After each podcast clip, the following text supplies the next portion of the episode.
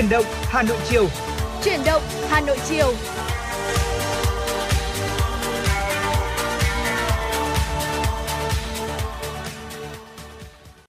Trọng Khương và Lê Thông xin kính chào quý vị thính giả. Bây giờ là bốn giờ chiều rồi và chúng ta sẽ lại tiếp tục đồng hành cùng với nhau trong những phút tiếp theo của Chuyển động Hà Nội chiều được phát trên tần số chín mươi sáu mê ga héc của Đài Phát Thanh và Truyền hình Hà Nội.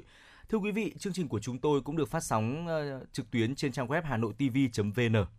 Dạ vâng, thưa quý vị, vào những ngày này thì chúng ta đang tiếp tục phải nâng cao tinh thần cảnh giác của mình trước tình hình diễn biến phức tạp của dịch bệnh cô vít mười chín vì số ca mắc trong cộng đồng cũng đang ngày một tăng lên.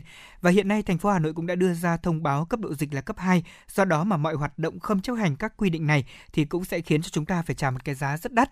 Vì vậy mà chúng tôi cũng luôn chia sẻ đến quý vị thính giả những thông điệp đó là chúng ta hãy tuân thủ nghiêm những nguyên tắc về năm ca cũng như là phòng dịch để có thể bảo đảm an toàn cho chính mình và cộng đồng. Thưa quý vị, và trong chương trình ngày hôm nay của chúng tôi thì Trọng Khương cùng Lê Thông rất mong muốn nhận được những tương tác thông qua những yêu cầu âm nhạc và thông tin phản ánh về dân sinh, đời sống, xã hội và đô thị của quý vị. À, một ngày chuyển động của thủ đô Hà Nội chúng ta qua fanpage chính thức Chuyển động Hà Nội ép em chín sáu và hotline không hai bốn ba bảy bảy ba sáu sáu tám tám. À, thư ký của chương trình đang chờ đợi những cuộc gọi của quý vị rồi ạ. Dạ vâng, và trong buổi chiều ngày hôm nay như anh Trọng Khương đã nói thì nếu như quý vị chúng ta muốn lắng nghe một giai điệu âm nhạc nào đó có thể gửi về cho chương trình và chúng tôi cũng sẽ đáp ứng những yêu cầu này của quý vị. Còn ngay lúc này thì chúng tôi muốn dành tặng quý vị một không gian âm nhạc thành thơi hơn, ca khúc Cuối Tuần qua tiếng hát của Nguyên Hà và Minh Minh. Mời quý vị cùng nghe.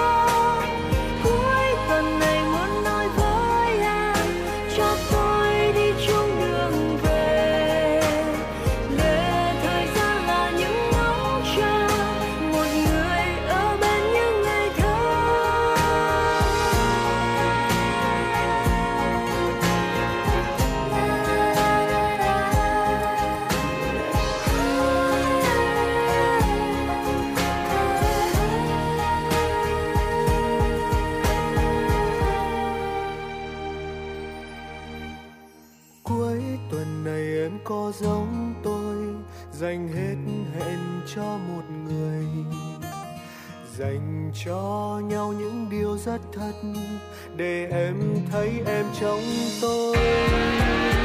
cuối tuần này muốn nói với em, cho tôi đi trong sương ngày để thay ra là những ngóng chờ một người đau đớn những ngày tháng cuối tuần.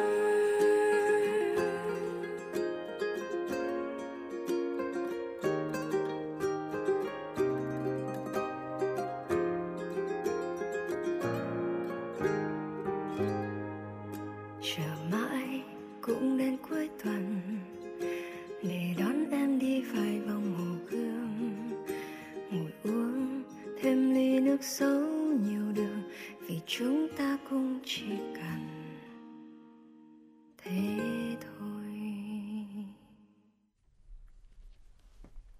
Dạ vâng, thưa quý vị, vừa rồi chúng ta vừa lắng nghe tiếng hát của ca sĩ Nguyên Hà với ca khúc Cuối Tuần, một giai điệu rất là nhẹ nhàng đúng không ạ? Và trong một ngày cuối tuần như thế này, thời tiết thủ đô Hà Nội của chúng ta cũng thật đẹp. Không biết là quý vị lúc này đã có hành trình của chúng ta đi tham quan thành phố này, cũng như là đi gặp gỡ những người thân yêu của mình hay chưa? Thế nhưng mà chúng tôi thì vẫn ở đây để chờ đợi những cuộc gọi từ quý vị. Nếu như chúng ta yêu cầu lắng nghe một giai điệu âm nhạc nào đó, chúng tôi sẵn sàng đáp ứng để quý vị và các bạn được lắng nghe. Còn bây giờ thì sẽ cùng đến với những thông tin do phóng viên Kim Dung của chương trình vừa thực hiện. Xin mời quý vị và các bạn chúng ta sẽ cùng nghe. Thưa quý vị, Phó Thủ tướng Vũ Đức Đam vừa ký quyết định một chín không chín quy đê tê tê giê phê duyệt chiến lược phát triển văn hóa đến năm hai không ba không. Mục tiêu của chiến lược là xây dựng và phát triển văn hóa con người Việt Nam toàn diện, phù hợp với xu thế thời đại, yêu cầu của cuộc cách mạng công nghiệp lần thứ tư và những tác động to lớn với kinh tế, xã hội và con người của thiên tai, dịch bệnh, khủng hoảng. Xây dựng môi trường văn hóa lành mạnh trong các lĩnh vực của đời sống xã hội, không ngừng nâng cao đời sống tinh thần của nhân dân, từng bước thu hẹp khoảng cách về hưởng thụ văn hóa giữa thành thị và nông thôn, giữa các vùng miền, các đối tượng chính sách và yếu thế, chú trọng phát triển văn hóa vùng đồng bào dân tộc thiểu số, đồng thời hoàn thiện cơ chế thị trường trong lĩnh vực văn hóa gắn với nền kinh tế thị trường định hướng xã hội chủ nghĩa, ưu tiên phát triển một số ngành công nghiệp văn hóa có tiềm năng, lợi thế, có cơ chế đột phá để thu hút, trọng dụng nhân tài, huy động nguồn lực để phát triển văn hóa con người. Thưa quý vị và các bạn, Giải thưởng Sách Quốc gia lần thứ tư vừa vinh danh hai mươi tư tác phẩm xuất sắc trong năm vừa qua ở năm mảng, đó là chính trị kinh tế, khoa học tự nhiên và công nghệ, khoa học xã hội và nhân văn, văn hóa, văn học nghệ thuật thiếu nhi. Trong đó thì đáng mừng là mảng sách thiếu nhi năm nay khởi sắc với nhiều giải thưởng hơn. Đặc biệt cuốn sách tranh Trang hoang dã gấu của tác giả Trang Nguyễn và Z Dung đoạt một trong hai giải A của Giải thưởng Sách Quốc gia lần thứ tư. Cuốn sách này không chỉ bán hết ba nghìn bản và nối bản sau ba tuần ra mắt ở trong nước, mà còn bán bản quyền thành công ra nước ngoài, đã xuất bản tại bảy quốc gia. Trước đây thì mảng sách thiếu nhi luôn thiếu vắng tác phẩm mới chất lượng. Tuy nhiên thời gian gần đây, mảng sách này trở nên sôi nổi nhờ những hoạt động khuyến khích sáng tác cho thiếu nhi, như chủ trương thúc đẩy phát triển văn học trẻ, văn học thiếu nhi của Hội Nhà văn Việt Nam trong nhiệm kỳ mới giai đoạn hai nghìn không trăm hai mươi đến hai nghìn không trăm hai mươi lăm, tổ chức giải thưởng thiếu nhi Dế Mèn Báo Thể thao và Văn hóa. Trong khi mảng sách thiếu nhi cũng có nhiều dấu ấn mới, thì mảng sách văn học lại khá trầm lắng. Các giải thưởng uy tín về sách như Giải thưởng Hội Nhà văn Việt Nam, Giải thưởng Hội Nhà văn Hà Nội đều có ít giải cao cho những tác phẩm văn học cho tác giả Việt Nam, nhất là ở mảng tiểu thuyết. Cả bốn mùa giải của mùa giải Sách Quốc gia cũng đều thiếu vắng những giải A về mặt sách văn học. Thưa quý vị, Bộ Văn hóa, Thể thao và Du lịch vừa có công văn số bốn một chín tám gửi Ủy ban Nhân dân thành phố Hà Nội về việc thẩm định báo cáo kinh tế, kỹ thuật tu bổ, tôn tạo di tích chùa Nhật Tảo, hay còn gọi là chùa Phúc Khánh thuộc phường Đông Ngạc, quận Bắc Từ Liêm. Theo đó, Bộ Văn hóa, Thể thao và Du lịch thỏa thuận báo cáo kinh tế, kỹ thuật tu bổ, tôn tạo di tích gồm các nội dung nhà tổ, nhà mẫu, tôn tạo, xây dựng nhà ni, nhà bếp, nhà vệ sinh, cải tạo hạ tầng kỹ thuật. Bộ Văn hóa, Thể thao và Du lịch đề nghị tận dụng tối đa các cấu kiện gỗ cổ và cũ, giữ nguyên đối với các cấu kiện còn tốt, chỉ thay thế khi cấu kiện đã hư hỏng hoàn toàn, thành lập hội đồng đánh giá di tích để phân loại, đánh giá cấu kiện theo quy định tại Thông tư số mười lăm trên hai nghìn không trăm mười chín ngày ba mươi mốt tháng mười hai năm hai nghìn không trăm mười chín. Thưa quý vị, những năm gần đây thì Thư viện Hà Nội đã thay đổi từ hoạt động truyền thống sang hoạt động trên nền tảng số để có thể đáp ứng nhu cầu của độc giả. Ngoài thực hiện đăng ký cấp thẻ bạn đọc trực tuyến và cung cấp tài liệu trực tuyến, thì Thư viện Hà Nội còn triển khai dịch vụ đăng ký mượn sách trực tuyến, gia hạn sách trực tuyến hoặc là tư vấn giới thiệu sách cho bạn đọc thông qua trang Facebook của Thư viện. Mặc dù ảnh hưởng của dịch bệnh covid mười chín, tuy nhiên hai năm vừa qua, số lượng độc giả của Thư viện Hà Nội vẫn duy trì ổn định, trung bình phục vụ hơn một phẩy ba triệu lượt bạn đọc với gần hai phẩy hai triệu lượt tài liệu mỗi năm. Trong đó thì có số lượng lớn những độc giả thanh niên, thiếu niên và nhi đồng. Và thưa quý vị và các bạn thân mến, à, chúng ta nhắc tới những loài cây nhỏ xinh cũng như là không cành không lá mà có thể nở ra hoa với biết bao nhiêu là mơ ước, kết trái lành và kết những trái tim yêu thương, làm giàu cho tâm hồn và trí tuệ của chúng ta. Và nhắc tới một loài cây nhỏ nhắn xinh xinh, không phải là một con thuyền, cũng không phải là cánh buồm, mà có thể chở được rất nhiều những tri thức cho con người ta đi mãi lên cao, từ đời xa xưa cho đến đời nay và cho đến muôn đời sau.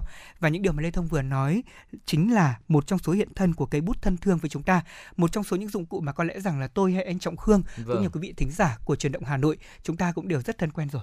Chính xác là như thế, thưa quý vị. À, có nhiều người nói rằng là cây bút như một cái cày, ừ, chính xác là như vậy. Cây bút thì quanh năm trọn đời cày trên những thửa ruộng tri thức, không có trang cuối cùng, không có dòng cuối cùng, cũng không có đường cày cuối cùng, và gieo cấy trên những thửa ruộng ấy những mùa màng của mơ ước, của niềm tin văn minh hạnh phúc và của cả tri thức nữa. Dạ vâng ạ. À, thưa quý vị và các bạn, Lê Thông cũng rất đồng ý với chia sẻ của anh Trọng Khương. Chúng ta vừa điểm qua một thông tin về lượng bạn đọc đến với Thư viện Hà Nội rất đông. Ừ. Điều này cũng có nghĩa rằng là xu hướng mà những người trẻ hoặc là cộng đồng quan tâm hơn đến văn hóa đọc, ừ, cũng là một tín hiệu đáng mừng. Và tôi nghĩ rằng với những người uh, đang trên mặt trận này, đó là những nhà văn, nhà báo, họ thực chất cũng chính là những người đi cày đấy ạ, là những người thợ cày trên mặt trận tư tưởng văn hóa. Mà ở đó thì những đường cày của họ chắc chắn là phải rất vững chắc để có thể đem đến những tác phẩm giá trị cho đời và cho người. Và trong Chuyển động Hà Nội ngày hôm nay, trong buổi chiều cuối tuần này, chúng ta sẽ cùng trò chuyện với một khách mời đang mang trong mình niềm khao khát như vậy. Chị luôn mong muốn chia sẻ những câu chuyện số phận và cả sự nhớ thương thôn quê trong từng dòng viết của mình. Và chị cũng là một đồng nghiệp của chúng tôi và cũng vừa đoạt giải nhì trong cuộc thi viết Làng Việt thời hội nhập với tác phẩm Xóm Cồn. Chúng tôi trân trọng giới thiệu và kết nối máy cùng với chị Nguyễn Thị Minh Thúy, bút danh là An Thư, đến từ Đài Phát Thanh Truyền hình Thanh Hóa. Alo ạ. À, dạ vâng. À, kính chào quý thính giả của Truyền thông Hà Nội, chào các em xê ạ. Dạ vâng ạ, xin được cảm ơn chị An Thư rất nhiều. Ngày hôm nay trong một buổi chiều cuối tuần, mặc dù là biết là chị rất là bận, thế nhưng mà ừ. cũng dành thời gian cho Đài Phát Thanh Truyền hình Hà Nội trong cuộc trò chuyện hôm nay. Đầu tiên thì có lẽ là thay mặt cho những người làm chương trình ạ, Lê Thông và Trọng Khương xin được chúc chị với uh, những tác phẩm mà mình vừa đoạt giải trong thời gian vừa qua, và đặc biệt là tác phẩm Xóm Cồn giải nhì trong uh, cuộc thi viết Làng Việt hội nhập vừa qua. Không biết lúc này thì uh, cảm xúc của chị như thế nào ạ? À, dạ vâng, à, rất là cảm ơn câu hỏi của chương trình. À, tôi à, được à, xin phép được chia sẻ là bản thân tôi thì sinh ra ở nông thôn, và vì vậy ngay từ nhỏ thì tôi đã sống cùng với ruộng đồng, à, với những cái người nông dân ở quanh mình. Có thể nói là đời sống nông thôn thì để lại cho tôi những cái ký ức đặc biệt sâu sắc mà sau này dù là học tập ở thành thị à, hay là bây giờ tôi đã sống hơn mười năm ở thành phố rồi thì dạ. tôi cũng không thể nào quên được. Và tôi thì luôn yêu thích các cái tác phẩm văn học nghệ thuật về chủ đề nông nghiệp, nông thôn, nông dân. À, từ khi mà mới bắt đầu bước vào nghiệp viết văn thì tôi cũng đã có nung nấu ý định rằng là một lúc nào đó thì mình cũng sẽ viết các tác phẩm về văn học, về làng quê, về người nông dân của mình. Và có thể nói rằng là cuộc thi Làng Việt Thời hội nhập được phát động trong bối cảnh mà văn học về chủ đề tam nông dường như là ngày càng trầm lắng, và đã khá là nhiều năm trở lại đây thì chúng ta cũng không có những cái tác phẩm thực sự nổi trội. À, ngay khi đọc thông tin về cuộc thi này thì à, tôi đã quyết định tham gia, và à, tôi viết Xóm Cồn chỉ trong bốn ngày gửi tới ban tổ chức. À, rất là may mắn là chuyện của tôi thì được đăng tải khá là sớm. À, tuy nhiên là khi mà ban tổ chức thông báo rằng là mình đã giành giải thưởng của cuộc thi thì thú thật là tôi vẫn khá là bất ngờ, là bởi vì là cuộc thi này thì thu hút rất là nhiều những cái nhà văn tên tuổi trong cả nước, và bản thân tôi thì lại là một người viết rất là mới, tác phẩm thì chưa nhiều. À, chính vì vậy mà à, giải thưởng này đối với tôi là một niềm vinh dự và hạnh phúc, à, và có thể nói rằng là giải thưởng này sẽ là động lực để mà có thể trong thời gian tới thì tôi sẽ tiếp tục viết về chủ đề thôn quê. Vâng, à, như chị có chia sẻ rằng là mình là một cây bút mới, tuy nhiên thì Trọng Khương nghĩ rằng có lẽ tác phẩm của chị và dòng cảm xúc của chị đã chạm được đến với cảm xúc của những người chấm giải, và đó cũng là một trong những lý do mà tác phẩm của chị đã giành được giải nhì. À, vậy thì chị cũng vừa chia sẻ rằng là thời gian gần đây những tác phẩm về người nông dân nông thôn thì có phần vắng bóng hơn và cũng không gây được nhiều tiếng vang lắm. À, chúng ta vẫn còn những tượng đài như là Nam Cao, Kim Lân hay là Ngô Tất Tố. Tuy nhiên thì những tác phẩm mà tác giả đó thì đã có rất là lâu rồi. À, cho tới gần đây thì chúng ta cũng có một nhà văn, một hiện tượng, đó là Nguyễn Ngọc Tư, với những tác phẩm rất là chân chất và hay về đời sống của vùng thôn quê, đúng không ạ? Vậy thì với tác phẩm Xóm Cồn, không biết rằng là ở tác phẩm này khi mà chị viết trong một thời gian rất là nhanh và ngắn như vậy thì chị có mong đợi điều gì và có muốn nhắn nhủ điều gì gửi đến uh, độc giả không ạ? Ừ, dạ vâng. Tôi viết Xóm Cồn thì với một tâm thế của một người viết mới rất là hồn nhiên thôi. Vâng. Và chúng ta có thể thấy rằng là thôn quê bình yên và yêu dấu thật, nhưng mà thôn quê cũng chứa đựng trong lòng nó những thói tục cổ hủ và đè nặng lên cái đời sống của con người, đặc biệt là người phụ nữ. Vâng. Dù không còn nặng nề như thời phong kiến, nhưng mà tư tưởng trọng nam khinh nữ ở thời tôi còn nhỏ hay là thậm chí đến bây giờ thì vẫn còn len lỏi đâu đó trong đời sống của những làng quê Việt. À, tôi thấy rằng là phụ nữ thì đôi khi là phải đảm đương những công việc rất là nặng nhọc, nhưng mà tiếng nói của họ với gia đình, với xã hội lại không được như là nam giới. Và phụ nữ thôn quê thì nhiều khi họ chịu nhiều thiệt thòi và cái đắng, nhưng cộng đồng thì lại ít có cái tiếng nói để mà bảo vệ họ. Và có một sự thật là đôi khi chính bản thân những người phụ nữ sau khi gánh chịu nhiều bất công và đè nén lại quay ra để mà làm khổ lẫn nhau. À, tôi viết Xóm Cồn thì kể về câu chuyện của những người phụ nữ thôn quê ấy và những thiệt thòi mà họ phải chịu đựng, với một cái mong muốn đó là góp một cái tiếng nói vô cùng là nhỏ bé thôi để giúp cho cộng đồng nhìn nhận vai trò của người phụ nữ trong cuộc sống hôm nay. Dạ vâng ạ. À, xin vâng. cảm ơn chị với những chia sẻ về nội dung của Xóm Cồn. Thực tế thì Lê Thông cũng đã đọc tác phẩm này rồi và cảm giác là uh, có một cái gì đó chạm vào uh, cảm xúc của rất nhiều những người ừ. dân thôn quê. Như vâng. chị có nói đó là đặc biệt là đối với hình ảnh của những người phụ nữ thôn quê, đúng không ạ? Uh, chị có chia sẻ ở đầu chương trình là quá trình mà chị hoàn thành tác phẩm này chỉ vỏn vẹn trong khoảng là bốn ngày, và đặc biệt là chị viết một lèo không nghỉ. Uh, chắc chắn là một câu chuyện mà để viết một mạch như vậy thì chắc chắn là nguồn cảm hứng của chúng ta ừ. phải bắt đầu xuất phát từ chính những gì mà chị đã chứng kiến, những gì mà chị đã cảm nhận, và thậm chí là chính chị có mặt trong những hoàn cảnh như vậy. Ừ. Vậy thì chị có thể chia sẻ thêm cho quý vị thính giả ở những mạch nguồn cảm hứng để chị hoàn thành nên những Xóm Cồn rất là độc đáo như vậy được không ạ? Dạ vâng, xin cảm ơn Lê Thông. Đúng như bạn nói là uh, tôi uh, có thể chia sẻ rất thật là những câu chuyện về các nhân vật mà tôi kể trong Xóm Cồn ít hay nhiều thì đều được tôi lượm lặt đâu đó trong đời sống quanh mình khi mà tôi còn nhỏ. À, những ai mà tầm tuổi tôi trở về trước đã từng sống ở nông thôn Bắc Bộ hay là Bắc Trung Bộ thì có lẽ đều thấy là những câu chuyện ấy không hề xa lạ. Những bà mẹ chồng ghẻ lạnh con dâu, những ông chồng ham mê nhậu nhẹt rồi bạo hành bỏ bê vợ con, à, những người cha người mẹ không cho phép con gái được bỏ chồng dù là biết cuộc sống của con mình có nhiều bất hạnh, vân vân. Thì những câu chuyện đó tôi đã nghe, đã gặp và đã ghi nhớ rất là sâu sắc. Và ngay từ nhỏ thì tôi luôn hỏi là tôi luôn tự hỏi mình là tại sao phụ nữ lại khổ như thế, và tại sao xã hội lại cổ vũ cho họ phải cam chịu cái sự khổ ấy. À, những cái câu hỏi đó thì luôn luôn thôi thúc tôi. Chính vì vậy mà khi mà tôi viết Xóm Cồn thì chất liệu của ký ức của đời sống thôn quê dường như là tuôn chảy trên ngòi bút. Và tôi thú thật là tôi không quá khó khăn để xây dựng cốt truyện, xây dựng nhân vật. Dạ. À, đúng như là Lê Thông nói thì mạch ngầm của Xóm Cồn đã chảy trong tôi từ rất là lâu rồi. Có điều là chỉ đến bây giờ thì tôi mới viết ra trên giấy để mà hình thành nên một câu chuyện thôi. Dạ vâng. Và được biết rằng là bên cạnh việc là một cây viết trẻ trên văn đàn uh, Việt Nam thì chị An Thư cũng là một trong những một nhà báo với rất là nhiều tác phẩm truyền hình chất lượng và đoạt được nhiều giải thưởng trong các kỳ liên hoan truyền hình. Gần đây nhất thì chị cùng với ekip cũng đoạt giải C của Giải báo chí quốc gia năm hai không hai không với câu chuyện Đối mặt với thiên tai. Vậy thì Trọng Khương xin phép được hỏi chị rằng là nghề báo đã hỗ trợ chị thế nào trong quá trình sáng tác những tác phẩm văn học của mình ạ? Dạ vâng, cảm ơn câu hỏi của Trọng Khương.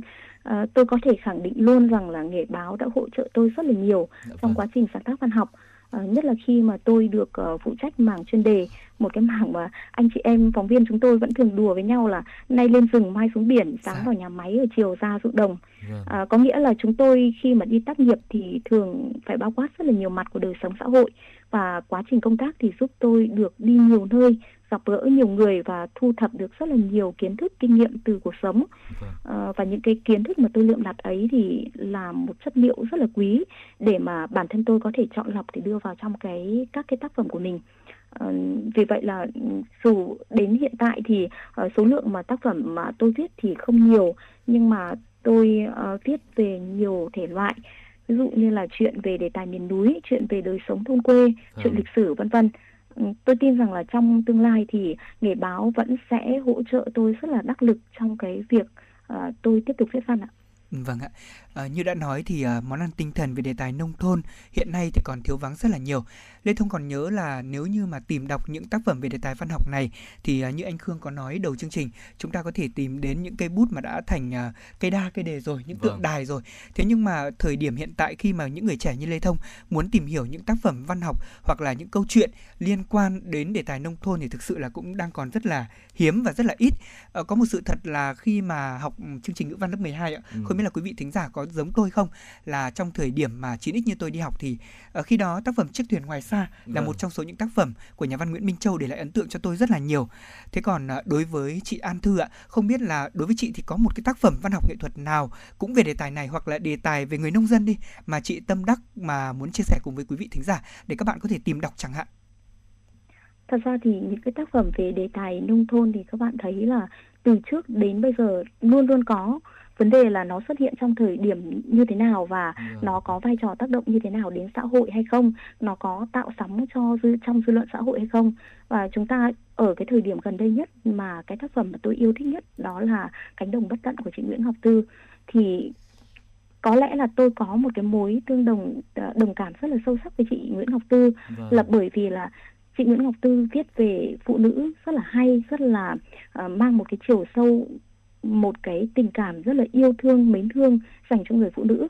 Và tôi phải thừa nhận rằng là trong cái quá trình mà tôi viết Xóm Cồn thì có lẽ là một đôi phần gì đó trong giọng văn của mình tôi cũng có ảnh hưởng một chút của chị, chị Nguyễn Ngọc Tư. Đó là một cái lối văn rất là nhuần nhị, rất là hiền lành và giản dị. Tất nhiên là những cái văn chương của tôi thì không thể, chưa thể so sánh với một cái một cái tượng đài mới của văn học Việt Nam như chị Nguyễn Ngọc Tư được. Nhưng mà chị Nguyễn Ngọc Tư với Cánh đồng bất tận luôn là một, đối với cá nhân tôi là một cái tượng đài để cho tôi học tập. Vâng. Và tôi nghĩ rằng là nếu như mà các bạn đọc được, chúng ta có điều kiện để đọc được những cái tác phẩm như Cánh đồng bất tận thì chúng ta sẽ hiểu một cách sâu sắc về nông thôn, về nông dân Việt Nam. Và tôi hy vọng rằng là trong thời gian tới sẽ có thêm những tác phẩm giống như là Cánh đồng bất tận nữa dạ để vâng. cho quý độc giả có thể tìm đọc và hiểu hơn về nông thôn. Thôn dạ vâng. Có dạ. thể nói rằng là món ăn tinh thần về đề tài nông dân, nông thôn trên các trang sách thì vẫn còn thiếu rất là nhiều để có thể đáp ứng được nhu cầu của những độc giả Việt Nam. Vậy thì theo chị, những cây bút trẻ ngày nay, những nhà báo, phóng viên cần phải làm những gì để có thể là có nhiều hơn nữa những tác phẩm văn học cũng như là báo chí chất lượng mang đậm hơi thở của nông dân thời hiện đại và có thể phản ánh chân thực cuộc sống của bà con ạ? Ừ, dạ vâng. Tôi cho rằng là dù hiện nay thì vấn đề đô thị hóa đang diễn ra khá là mạnh mẽ vâng. và những cái mảnh hồn làng giống như là chữ của nhà thơ Tế Hanh Dùng ấy thì dạ. dường như là nó không còn được nguyên vẹn giống như trước nữa. Nhưng mà nói gì thì nói thì nông thôn vẫn ở đây, người nông dân vẫn ở đây và uh, cái nền nông nghiệp ngàn năm của dân tộc chúng ta vẫn ở đây. Uh, nó luôn tồn tại và vận động không ngừng trong đời sống xã hội. Với những cái chất liệu mà có thể nói là ngồn ngộn và những cái cơ tầng văn hóa rất đỗi là dày sâu. Và chúng tôi thì là những người viết rất là trẻ, những người viết mà mới chạm ngõ văn chương thôi, nhưng chúng tôi vẫn rất là tha thiết để viết về đề tài nông nghiệp, nông thôn và, và nông dân. Tôi cho rằng là để có những tác phẩm văn học nghệ thuật hay báo chí đặc sắc về đề tài này thì ngoài cái yếu tố chủ quan xuất phát từ khả năng và tâm huyết của người viết dạ. thì còn cần có những cú hích đủ mạnh. Ví dụ như là các cuộc thi hay là các cái dự án mà viết về đề tài này. Và tôi thì vẫn tin rằng là nếu như mà được cổ vũ, động viên và tạo điều kiện thì các nhà văn, nhà báo Việt Nam hoàn toàn có thể tạo nên những tác phẩm nổi trội về đời sống thôn quê. Và qua đó thì góp phần rất là đắc lực trong cái việc là tiếp tục duy trì uh, dòng văn học này. Một dòng văn học mà tôi nghĩ rằng là nó đặc biệt có ý nghĩa trong đời sống văn học Việt Nam. Vâng ạ, xin cảm vâng. ơn những chia sẻ rất là tâm huyết của chị An Thư. Và thưa quý vị và các bạn, chúng tôi cũng rất là mong là cũng sẽ có thật nhiều những tác phẩm như vậy trên sóng phát thanh truyền hình cũng như là các trang báo điện tử để quý vị và các bạn có thể tìm đọc và gần hơn là những trang sách ạ. Một lần nữa xin được cảm ơn chị An Thư vì cuộc trò chuyện ngày hôm nay và chúng tôi cũng xin được chúc chị luôn nhiệt huyết, sức khỏe và đạt được nhiều thành công trên con đường sự nghiệp của mình. Vâng, dạ, vâng xin trân trọng cảm ơn. Vâng. Thưa quý vị thính giả, vừa rồi thì chúng ta đã cùng uh, dành thời gian để gặp gỡ và lắng nghe những chia sẻ đến từ tác giả An Thư uh, với tác phẩm Xóm Cồn đã giành được một giải thưởng uh, cũng uh, rất là vinh dự như vậy. Hy vọng rằng là trong thời gian tới thì nhiều người sẽ tìm đọc tác phẩm này và có những sự đồng cảm với tác giả của chúng ta. Uh, còn bây giờ xin mời quý vị hãy cùng Trọng Khương và Lê Thông dành thời gian lắng nghe một ca khúc. Chúng tôi sẽ quay trở lại và tiếp tục đồng hành cùng quý vị trong những, những nội dung đáng chú ý tiếp theo.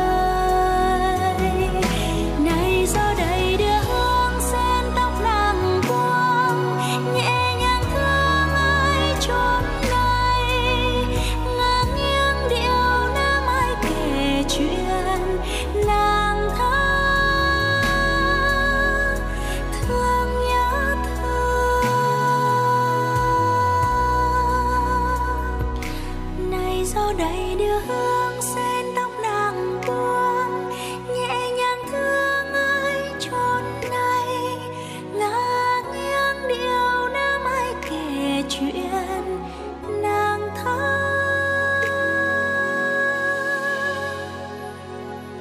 thương nhớ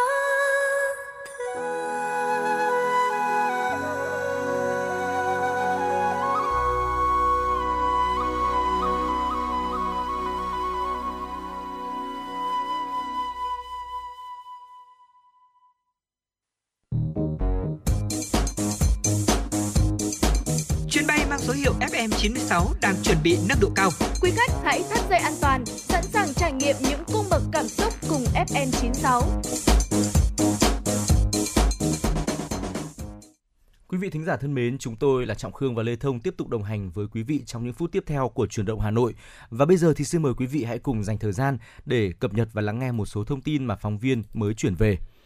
Ban Thường vụ Thành ủy Hà Nội vừa ban hành kế hoạch số năm mươi ca tê tê u về thực hiện chỉ thị số không bảy xê tê tê u ngày sáu tháng bảy năm hai nghìn không trăm hai mươi mốt của Ban Bí thư về tăng cường lãnh đạo công tác phòng chống hát i vê/AIDS, tiến tới chấm dứt đại, đại dịch bệnh AIDS tại Việt Nam trước năm hai nghìn không trăm ba mươi. Theo đó, kế hoạch xác định bốn nhóm mục tiêu và năm nhóm chỉ tiêu để thực hiện nội dung trên. Cụ thể, thành phố sẽ mở rộng và đổi mới các hoạt động truyền thông, can thiệp, giảm hại và dự phòng lây nhiễm hát i vê. Tỷ lệ người có hành vi nguy cơ cao được tiếp cận dịch vụ dự phòng lây nhiễm hát i vê đạt tám mươi phần trăm vào năm hai nghìn không trăm ba mươi, đồng thời mở rộng và đa dạng hóa các loại hình tư vấn xét nghiệm hát i vê, đẩy mạnh xét nghiệm hát i vê dựa vào cộng đồng, tự xét nghiệm. Tỷ lệ người nhiễm hát i vê trong cộng đồng biết tình trạng hát i vê của mình đạt chín mươi lăm phần trăm vào năm hai nghìn không trăm ba mươi, giám sát chặt chẽ tình hình diễn biến dịch hát i vê/AIDS ở các nhóm có hành vi nguy cơ cao. Bên cạnh đó, thành phố sẽ mở rộng và nâng cao chất lượng điều trị hát i vê/AIDS. Tỷ lệ người nhiễm hát i vê biết tình trạng nhiễm hát i vê của mình được điều trị thuốc kháng virus hát i vê đạt chín mươi lăm phần trăm. Tỷ lệ người được điều trị thuốc kháng virus hát i vê có tải lượng virus dưới ngưỡng ức chế đạt chín mươi lăm phần trăm, loại trừ lây truyền hát i vê từ mẹ sang con vào năm hai nghìn không trăm ba mươi. Thưa quý vị, tính đến nay có hai mươi bảy ngân hàng niêm yết trên sàn giao dịch chứng khoán công bố báo cáo tài chính quý ba của năm hai nghìn không trăm hai mươi mốt. Các báo cáo đều cho thấy hoạt động đầu tư của các ngân hàng này tiếp tục tăng trưởng mạnh, nguồn vốn của ngân hàng vẫn khá dồi dào. Cụ thể, tổng giá trị chứng khoán kinh doanh của hai mươi bảy ngân hàng là hơn bảy mươi bảy nghìn tỷ đồng, tăng hơn mười bốn nghìn năm trăm tỷ đồng, tương ứng tăng hai mươi ba phần trăm so với đầu năm hai nghìn không trăm hai mươi mốt. Trong khi đó, tổng giá trị chứng khoán đầu tư đã lên mức hơn một triệu tỷ đồng, tăng hơn chín mươi bảy nghìn chín trăm tỷ đồng, tương đương tăng gần tám phần trăm so với đầu năm hai nghìn không trăm hai mươi mốt. Các ngân hàng thương mại cũng tiếp tục dẫn đầu về phát hành trái phiếu với tổng giá trị phát hành đạt một trăm ba mươi hai nghìn ba trăm tỷ đồng, trong đó ba mươi mốt nghìn bảy trăm tỷ đồng trái phiếu tăng vốn cấp hai chiếm hai mươi bốn phần trăm, bảy mươi lăm phần trăm trái phiếu phát hành kỳ hạn ngắn từ hai đến bốn năm với lãi suất thấp chỉ từ ba đến bốn phần trăm một năm. Thống kê cũng cho thấy vốn điều lệ của hai mươi bảy ngân hàng tính đến cuối tháng mười là gần bốn trăm ba mươi sáu nghìn sáu trăm bảy mươi bảy tỷ đồng, tăng ba mươi bảy nghìn bốn trăm ba mươi tỷ đồng, tương đương tăng chín phẩy bốn phần trăm so với đầu năm nay.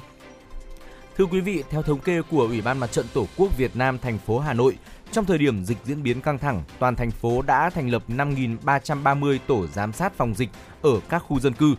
Phó Chủ tịch Ủy ban Mặt trận Tổ quốc Việt Nam thành phố Hà Nội Nguyễn Sĩ Trường cho biết, quá trình hoạt động, cấp ủy, chính quyền và Mặt trận Tổ quốc Việt Nam các cấp trên địa bàn thành phố đã có những sáng tạo để duy trì hoạt động của các tổ giám sát phù hợp với thực tế của địa phương. Qua đó, các địa phương đã hình thành nên những lá chắn giúp người dân phòng chống dịch hiệu quả. Ở những nơi xuất hiện ép không, cán bộ mặt trận đã trở thành người trực tiếp trên tuyến đầu chống dịch. Liên hoan phim trực tuyến Nhật Bản lần thứ hai do Trung tâm Giao lưu Văn hóa Nhật Bản tại Việt Nam, Quỹ Giao lưu Quốc tế Nhật Bản tổ chức sẽ được diễn ra từ ngày mười lăm tháng mười một, tức là ngày mai. Liên hoan phim trực tuyến Nhật Bản lần thứ hai có hai đợt chiếu miễn phí. Đợt thứ nhất từ ngày mười lăm đến hai mươi mốt tháng mười một đem đến cho quý vị khán giả năm bộ phim đặc sắc mang đậm phong cách của điện ảnh Nhật Bản, bao gồm phim truyện, phim hoạt hình, phim tài liệu cùng với các thể loại tình cảm, hài hước, gia đình, nhạc kịch, hoạt hình và phim tài liệu. Đó là một số bộ phim như Hành trình vĩ đại, Hãy nhảy cùng tôi, Tình yêu nhỏ bé, Ông Tora ở đảo Goto, Cáo con bé nhỏ. Những tác phẩm mang đến màu sắc tươi sáng, vui vẻ, nhẹ nhàng cho khán giả sau thời gian dài đối phó với dịch bệnh. Đợt thứ hai được dự kiến từ ngày mười bốn đến hai mươi bảy tháng hai năm hai nghìn không trăm hai mươi hai với khoảng hai mươi bộ phim được trình chiếu.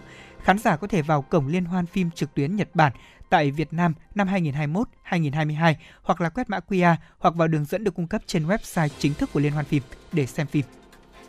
Thưa quý vị, vừa rồi là một số thông tin mà chúng tôi cập nhật gửi đến quý vị.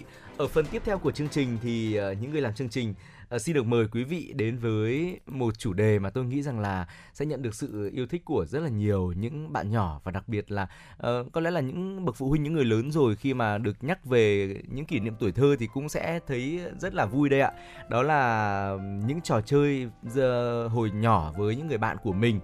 Thưa quý vị, thực sự thì những trò chơi hồi nhỏ của những đứa trẻ con trong xóm chơi với nhau nó sẽ giúp cho mỗi người dần hoàn thiện và trưởng thành hơn với sự hồn nhiên, lành mạnh và ngọt ngào của mình. À, mỗi vùng thì sẽ có những trò chơi uh, đặc trưng khác nhau. Tuy nhiên tự chung lại thì cũng có những trò mà rất là phổ biến, ví dụ như là bắn bi này hay là chơi ô ăn quan, đúng không Lê Thông? Vâng, như anh Khương nói là mỗi một trò chơi dân gian thì đều gắn liền với tuổi thơ của rất nhiều người. Ừ. Và tôi nghĩ rằng là đối với những thế hệ như là anh Trọng Khương anh, hoặc là đối với cá nhân tôi thôi thì trò chơi dân gian nó là một cái gì đó rất là thân thuộc rồi. Ừ. Có thể là bây giờ chúng ta đang sống tại thủ đô Hà Nội và ít thấy những hình ảnh vâng. uh, trẻ con có thể chơi những trò chơi này. Tại vì các con bây giờ có rất nhiều điều kiện và phương tiện để có ừ. thể uh, vui chơi giải trí. Vâng. Thế nhưng mà thời của Lê Thông hay của anh Trọng Khương, uh, tôi tin chắc rằng là anh Trọng Khương cũng đã có rất nhiều những kỷ niệm với một số những trò chơi. Vâng. Và tôi đọc ra một số cái tên thì anh Trọng Khương sẽ nhớ này. Vâng. Ví dụ như là trò chơi kéo co này, vâng. hoặc là trò chơi uh, ô ăn quan này, hoặc là một số trò chơi ví dụ như bắn bi, rồng rắn lên mây, nhảy ừ. bao bố chẳng hạn. Vâng, à, thực sự thì uh, những trò chơi đó gắn liền với tuổi thơ của Trọng Khương. Và ngày nay thì thấy rằng là các bạn nhỏ chúng chúng ta thì được các bậc phụ huynh bao bọc và kèm cặp kèm cặp gọi là rất là gần hay rất là kỹ sát ấy, cho nên là các bạn cũng không có quá là nhiều không gian để mình có thể tự do bay nhảy cùng với những người bạn của mình. À, hồi trước hồi nhỏ thì có những buổi chiều ấy, Trọng Khương có thể là trốn nhà đi chơi bắn bi với những đứa trẻ trong xóm và thậm chí mà chơi đến tối mịt, phụ huynh dạ. phải đi tìm, và tất nhiên là hậu quả là những uh, trận đòn rồi. Vâng. Tuy nhiên thì tôi nghĩ rằng là uh, sau sau đó thì tôi vẫn được thỏa mãn những cái niềm đam mê của mình và thấy là cuộc sống của mình rất là vui vẻ. Ừ, vâng, ừ. Anh Khương nói điều này thì thực ra là tôi đang liên tưởng đến uh, chính cá nhân mình. Ừ. Tôi cũng đã có thời gian là uh, trốn ngủ trưa anh Khương ạ, và vâng. sau đó thì mình sẽ đi chơi các trò chơi cùng với những người bạn của mình. Ừ. Thế còn nói về một số những trò chơi dân gian mà chúng ta thấy rằng quen thuộc vào dịp này, một số các trường học thì vẫn hay tổ chức những trò chơi này vào các dịp hoạt động đoàn này, ừ. ví dụ như kỷ niệm hai mươi sáu tháng ba vâng. hoặc là kỷ niệm ngày hai mươi tháng mười một với các phong trào thi đua. Nếu như mà chưa có dịch bệnh thì tôi nghĩ là nhiều trường cấp ba, cấp hai hoặc là cấp một sẽ có những ngày vui chơi ừ. tập thể, một chơi một số những trò chơi ví dụ như là chơi ô ăn quan này, ừ. hoặc là thi đấu kéo co này. Vâng. À, tôi đã từng tham gia đội tuyển kéo co của uh, chi đội của mình vâng. và cũng đã giành được giải nhì. Tôi nhớ là năm vâng. đó là kéo co xong là quần áo tôi coi như là nó không còn chỗ nào mà sạch hết. Dạ vâng. Vì đúng vào cách hai ngày trước ngày tổ chức thì trời lại mưa rất là to. Ừ. Ờ, bên cạnh đó thì có một trò chơi nữa mà tôi nghĩ rằng là cũng có thể vận dụng cái sự sáng tạo và đặc ừ. biệt là đôi khi nó là cái sự chiến lược của mình. Vâng. Đó là trò chơi ô ăn quan. Vâng. Anh Khương còn nhớ trò này không? Trò này thì hồi trước tôi cũng chơi khá là nhiều. Tuy nhiên thì uh, bây giờ lớn rồi, sau rất là nhiều năm trôi qua rồi thì mình chỉ nhớ được cái hình dáng của cái cái nét vẽ ra cái trò chơi này thôi, chứ còn cách chơi thì có lẽ là cũng quên dần rồi đấy. Vâng. Ừ. Ờ, để có thể nhắc lại cho anh Khương cũng như quý vị thính giả xem là bao nhiêu quý vị còn nhớ ừ. đúng về trò chơi ô ăn quan ạ. Ừ. Ở đây thì được xem là một trò chơi trí tuệ và có tính chất chiến thuật, thường dành cho hai người chơi thôi. Ừ. Thế nhưng mà sợ nhất là ví dụ như mà hai người chơi mà có một người ngồi bên cạnh chỉ nước đấy ạ. Vâng. Ừ. Thì thường mình sẽ rất dễ thua. Trò chơi thì sẽ sử dụng những vật liệu rất đa dạng. Ngày đó thì tôi nhớ là sử dụng những viên đá anh Khương ạ, ừ. những viên đá vâng. bằng ngón tay của chúng ta thôi. Ừ, những viên rất là dễ kiếm, đúng rồi. Vâng. Chính xác, an toàn hơn thì những viên sỏi. Vâng. Thế còn tôi thì thường là thời điểm đó tôi mà không tìm được sỏi tôi sẽ đi tìm đá. Vâng. Hoặc là những cái viên cái anh Khương còn nhớ vậy vâng. là những ô quan đấy thì thường chúng ta sẽ dùng những viên đá to hơn một xíu. Ừ. Hoặc là thậm chí có những viên rất đặc biệt đó là những cái vỏ kẹo thôi, nó cũng ừ. thành một cái trò chơi. Ờ, chỉ với một viên phấn, viên gạch và những viên sỏi lớn nhỏ ở một khoảng sân là chúng ta đã có ngay một buổi chơi ô ăn quan rồi. Bàn chơi thì là một hình chữ nhật được chia thành mười ô thưa quý vị. Ừ. Ờ, trong đó thì mỗi bên sẽ có năm ô đối xứng nhau. Ở hai đầu như đã nói thì được vẽ hai hình bán nguyệt hướng ra phía ngoài, tức là ô quan đấy ạ. Ừ. Vâng. Người thông minh nhất sẽ nghĩ ra cách đi để giành được nhiều quân hơn đối phương, và khi mà kết thúc trò chơi này, nếu như các bạn có nhiều quân hơn thì sẽ giành được thắng lợi đấy ạ. Vâng. À, đó là trò chơi ô ăn quan, một trò chơi gắn liền với tuổi thơ của rất rất là nhiều người. À, không chỉ là một vùng miền địa phương nhất định đâu mà Trọng Khương biết là trò chơi này phổ biến trên toàn quốc đấy. Có lẽ là ở đâu người ta cũng sẽ biết đến trò chơi này, đúng không ạ? À, tiếp theo là một trò chơi có tên gọi là thảy gạch, hay còn gọi là chơi chắt giải danh. Ở trò chơi này thì thường là dành cho các bạn nữ ạ. Đúng ạ. À, thưa quý vị, đây là một trò chơi được rất là nhiều các bạn nữ, các bạn nhỏ yêu thích khi mà các bạn ấy ở lứa tuổi học sinh. Nhiều người thì chắc là còn nhớ là những trưa hè nắng nóng này, mình lò cò đi nhặt những viên đá vừa phải tròn tròn để cùng nhau chơi. Mỗi thành viên sẽ góp vào từ năm đến mười viên, chơi theo hình thức là một ăn một hoặc là hai, ba, bốn tùy theo thỏa thuận của mỗi lần chơi. Khi mà chọn hòn đá nào để ăn thì phải khéo léo để không chạm vào viên khác. Trò chơi này thì cần nhiều đến sự linh hoạt và cả tính cẩn thận nữa. Bởi vậy người chiến thắng sẽ không làm rơi đá ra. Để chọn ra ai là người chơi đầu tiên, mỗi người sẽ nắm mười viên đá trong tay, sau đó lật tay bắt đá. Ai bắt được nhiều nhất thì sẽ là người được chơi trước. Không biết là quý vị có hình dung và nhớ lại được trò chơi này không? Thế nhưng mà tôi nhớ rất rõ đấy ạ. Thực ra là anh Khương ạ, nói là trò chơi giải danh thì dành cho riêng chị em phụ nữ là cũng đúng rồi. Vâng. Thế nhưng mà ở quê tôi, thời điểm mà tổ chức chơi các trò chơi uh, hội thao vào ừ. hè đấy ạ, vâng. thì thường là tất cả mọi người cùng chơi. Và nhìn những bàn tay, tức vâng. là khi mà chúng ta có một nắm đá trên tay, anh Khương ừ. hình dung ra như thế này. Vâng. Thế và chúng ta chỉ lật ngược tay lại và chốt được những cái viên để có thể ăn cùng với nhau, nó cả là ừ. cả một nghệ thuật. Tôi cảm giác mọi người quá siêu. Đến một trò chơi mà tôi nghĩ rằng anh Khương là người uh, cũng gọi là xạ thủ thế này, đó chính là bắn bi ạ. Vâng. Ờ, viên bi rất là nhiều màu sắc thưa quý vị, và thời điểm đó tôi còn nhớ rằng để có tiền mua được những viên bi này ừ. thì tôi phải trả bằng những điểm chín, điểm mười bố mẹ mới cho tiền mua. Vâng. Trò chơi này thì luôn hấp dẫn các bạn nam khi mà còn nhỏ. Trò chơi bắn bi cuốn hút tất cả đám con trai ở trong làng thời thơ bé. Khả năng nhắm bắt chính xác mục tiêu với những cự ly khác nhau ừ. sẽ mang đến cho những cậu bạn nhỏ những giờ phút vui chơi vô cùng thoải mái. Và người chiến thắng tất nhiên rồi sẽ là những người giành được những viên bi mình vừa bắn trúng của đối phương. Vâng, đó là trò bắn bi ạ, một trò chơi mà khiến cho các bạn nam cũng rất là say mê. Và đến thời điểm hiện tại thì Trọng Khương thấy rằng là mình rất là khó để có thể tìm tìm mua những viên bi đó. Đúng ạ. Ở một cái cửa hàng nào đó thực sự là rất là khó kiếm. À, tiếp theo có một trò chơi khi mà nhắc đến bắn bi thì Trọng Khương lại nghĩ nghĩ ngay đến một trò chơi, đó là trò chơi có tên gọi là đập ảnh. Không biết ừ. rằng là ở những vùng khác thế nào, chứ ở vùng quê của Trọng Khương thì hồi đó là thời điểm mà những bộ truyện tranh Nhật Bản dạ. uh, du nhập vào Việt Nam rất là nhiều, và ăn theo những bộ truyện tranh đó thì những nhà sản xuất họ in ra những thẻ bài, những tấm ảnh có hình các nhân, các nhân vật truyện tranh, uh, và từ đó thì các bạn nhỏ thì cũng uh, có một cái thú vui, đó là sưu tập những uh, uh, thẻ bài đó. Tuy nhiên thì sưu tập không phải là việc là chúng ta xin tiền bố mẹ để mua đâu ạ, chúng ta vâng. chỉ phải bỏ ra một uh, số tiền ban đầu để mua một số lượng nho nhỏ nhất định thôi. Sau đó thì chúng ta sẽ lên trường này, gặp gỡ những người bạn của mình và sẽ thi đập ảnh với nhau. À, nếu mà một lần đập ấy, một uh, hai bức uh, ảnh, hai bức thẻ bài nó rơi xuống, thẻ bài của ai ngửa lên thì sẽ là người ăn được thẻ bài còn lại. Như vậy là có những người gọi là chơi rất là cao thủ, rất là siêu, họ có thể uh, sưu tập bằng cách đó đến cả trăm, thậm chí là cả nghìn tấm thẻ bài như vậy. Vâng. ừ. À, nói đến trò đập ảnh của anh Khương thì tôi nhớ là ngày xưa trẻ con tụi tôi là có một cái trò ở quê tôi hay chơi, ừ. đó chính là sẽ sưu tầm vỏ kẹo anh Khương ạ. Vâng. Vỏ kẹo ngày xưa thì quý lắm đấy. Ngày xưa khi mà ăn mỗi một uh, cái kẹo xong là chúng tôi ngày đấy là kẹo uh, sau khi mà bóc ra là cái cái vỏ kẹo nó còn y xì nguyên, ừ. vâng, chứ nó không bị rách đâu, không phải là ừ. vỏ kẹo xoắn đâu, ừ. đấy, y nguyên như vậy, và sau đó thì rửa sạch đi ừ. và sưu tầm. Vâng. Thế sau đó thì nó sẽ được quy ra làm những trò chơi kiểu ví dụ như là chúng tôi sẽ lấy làm những hiện vật để có ừ. thể ví dụ như là uh, cùng nhau uh, chơi um, ví dụ chơi ô ăn quan, cá cược xem là mình vâng. sẽ được bao nhiêu cái tấm vỏ kẹo này để sưu tầm trong bộ sưu tập của mình. Mà ngày xưa tôi nhớ vỏ kẹo cam là là huyền thoại nhất ạ. Không vâng. biết là anh Khương như thế nào? Vâng, à, tôi thấy rằng là đấy đấy cũng là một cách mà để các bạn nhỏ của chúng ta gọi là khi mà mình không không có tiền nhưng mà mình vẫn vẫn có cảm giác là mình mua bán trao đổi một cái gì đấy rất là thú vị. À, thực sự thì cho dù là những hiện vật nho nhỏ như vậy thôi, nhưng mà khi mà các bạn nhỏ của chúng ta yêu thích thì nó cũng trở thành một tài sản rất là lớn, có giá trị rất là cao.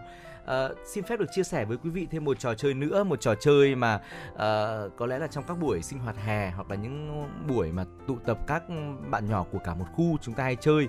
Trò chơi có tên gọi là rồng rắn lên mây. Đây là một trò chơi tập thể, mỗi lần chơi thì ai nấy đều phải gọi là giòn giã tiếng cười thưa quý vị. À, sẽ có một người đứng ra làm thầy thuốc hay là chủ nhà, những người còn lại thì xếp thành một hàng dài. Người đứng sau sẽ nắm lấy vạt áo hay là ôm eo người đứng trước. Mọi người phải chạy hết công sức, có tinh thần tập thể cao. Bắt đầu chơi thì tất cả sẽ cùng hát bài rồng rắn lên mây, có cây lúc lắc, vừa hát vừa đi vòng vòng. Sau đó thì các bạn sẽ dừng lại trước nhà thầy thuốc và hỏi xem thầy chọn khúc nào. Sau khi chọn được khúc ưng ý sẽ là lúc mà thầy thuốc tìm mọi cách để bắt được người đang đứng ở khúc ấy. À, nhiệm vụ của người đứng đầu đó là phải giang tay, không cho thầy thuốc bắt hay là chạm được. À, nếu bạn nào bị bắt hoặc là bị thầy thuốc chạm vào người thì sẽ phải làm thầy thuốc tiếp theo và tiếp tục cuộc chơi như vậy. Dạ vâng. Ở bên cạnh đó thì chúng ta thấy là có một số những trò chơi dân gian rất là gần gũi nữa. Ví dụ như là trò nhảy dây này, hoặc là ví dụ như là ở tôi có trò nhảy bậc ấy. Anh vâng. Khương thì không biết là đã từng chơi trò này chưa? Vâng. Tôi thấy là có cái trò mà gì mà các bạn ấy trồng tay như này nhỉ? Vâng. Nhảy bậc hoa sen hay sao ấy? Vâng đấy. Các bạn ấy sẽ dùng những um, chiếc tay của mình, sau đó thì sẽ làm những chướng ngại vật để ừ. các bạn có thể nhảy qua. Ừ. Tôi nhớ là hồi lớp năm của tôi là có một bạn đã rách quần tại vì ừ. cố gắng là để nhảy qua Quá cái vạch cao. Đó để giành chiến thắng. Vâng. Tại vì chúng ta chỉ cần chạm giữa quần với cả tay của cái bạn ừ. mà rìa tay ra thôi thì sẽ bị thua. Vâng. Hay là có thêm một số những trò chơi nữa, ví dụ như là nuna nôn nóng thì quá là bình thường rồi. Vâng. Chúng ta thấy là ai cũng có thể chơi. Hay là khó hơn, ví dụ như là bịt mắt bắt dê, trò này thì khó nữa. Vâng. Anh Khương đã tham gia những trò chơi như thế này rồi và anh cảm nhận là trò chơi của chúng ta dân gian, những trò chơi dân gian như vậy thì nó mang đến cho mình những kỹ năng như thế nào? Vâng. Tôi thấy rằng là mỗi một trò chơi đều mang đến cho các bạn nhỏ những kỹ năng rất là tốt cho chúng ta sau này. À, ví dụ như là nhảy dây này thì có thể hình thành hình thành cho chúng ta um, sự khéo léo hoặc là khả năng vận động tốt này. Rồi thì là một số trò như là trò uh, kéo co thì chắc chắn là khiến cho chúng ta có thể là có một sức khỏe tốt rồi, rèn luyện cho chúng ta một uh, sức khỏe rất là tốt. Trò bắn bi thì sẽ cho chúng ta một kỹ năng uh, gọi là mình có thể đo lường hoặc là nhắm bắn rất là chính xác. Nó sẽ giúp chúng ta là có sau này khi mà lớn lên thì mình sẽ có độ chuẩn xác hơn trong cuộc sống của mình này. Rồi thì là Trọng Khương thấy rằng là quay lại với trò chơi ô ăn quan cũng phải đòi hỏi người chơi có một kỹ năng tính toán rất là tốt, có một cái chiến thuật rất là tốt để có thể chiến thắng. Vâng, ừ. đúng là như vậy, chúng ta cần phải có chiến thuật, đúng ạ. Ừ. Chơi những trò chơi dân gian như thế này thì việc rèn luyện cho chúng ta về, thứ nhất là về chiến thuật này, ừ. thứ hai là về phản xạ này, ừ. thậm chí là một số kỹ năng cũng có thể ừ. uh, chúng ta có thể tốt dần lên. Ừ. Đó chính là lý do mà tôi còn nhớ là thời điểm mà thủ đô Hà Nội có một số nhóm bạn trẻ ừ. có mang những trò chơi dân gian như thế này lên khu vực Hồ Gươm đấy ạ, vâng. vào những ngày cuối tuần trên phố đi bộ để cho mọi người có thể cùng chơi, thì cảm giác tuổi thơ của chúng ta ùa về rất là nhiều. Vâng. Và chúng tôi cũng mong rằng là những trò chơi như thế này cũng sẽ được các bậc phụ huynh chúng ta có thể quan tâm hơn ừ. để có thể giúp cho các con của mình bớt bớt dùng smartphone để vâng. có thể uh, có thêm thời gian để rèn luyện trí tuệ của mình chẳng hạn. Đó cũng là một lựa chọn rất tốt ạ. Vâng. Cũng rất là hy vọng rằng là trong thời gian tới thì chúng ta sẽ bằng cách nào đó có thể là hồi sinh những trò chơi cho con trẻ và cho những trò chơi này được tiếp cận với các bạn nhỏ ngày nay nhiều hơn, để các bạn không chỉ là biết đến thế giới mạng mà còn biết đến những trò chơi dân gian ngoài kia cũng rất là tốt cho các bạn nhỏ, đúng không nào? Vâng, và Lê Thông và Trọng Khương cũng mong rằng là thông qua những phút chia sẻ của chúng tôi vừa rồi thì quý vị đã có thể nhớ lại những trò chơi xưa bé mà mình đã từng chơi và có những hồi ức thật là đẹp. Còn bây giờ thì chúng ta sẽ cùng lắng nghe giai điệu của ca khúc Cho tôi xin Xin một vé đi tuổi thơ qua tiếng hát của ca sĩ Linh Ly, quý vị nhé. Cho tôi xin một vé đi tuổi thơ để trở về với giấc mơ ngày xưa. Bút mực truyện tranh, những gói bằng ngô trong ngăn bàn. Cho tôi xin về lại thời tập tô để vẽ ông mặt trời hiền như bố. Những chiều dòng chơi say mê những món đồ Hà. Cho tôi xin về lại mái trường xưa, dù trường thật bé nhưng ước mơ thật to.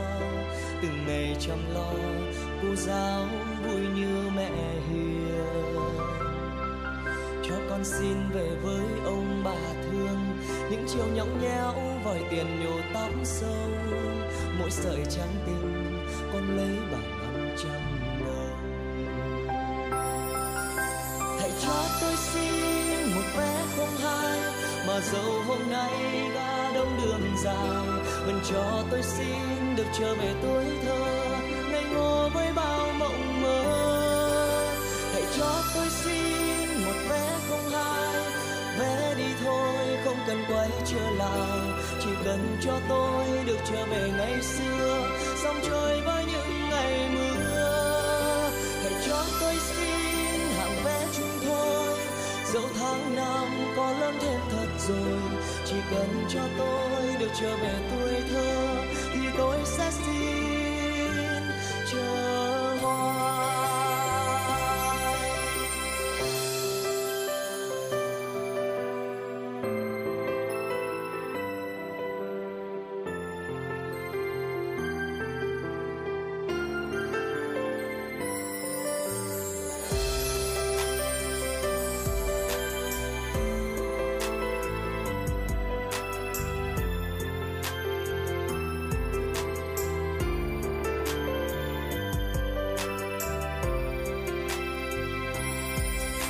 Tôi xin về thời ô ăn quang rồi cùng chơi chắt rồi cùng trời quay dần dần lên mây, ngày giây với trời tha diều, ngày giây tha diều.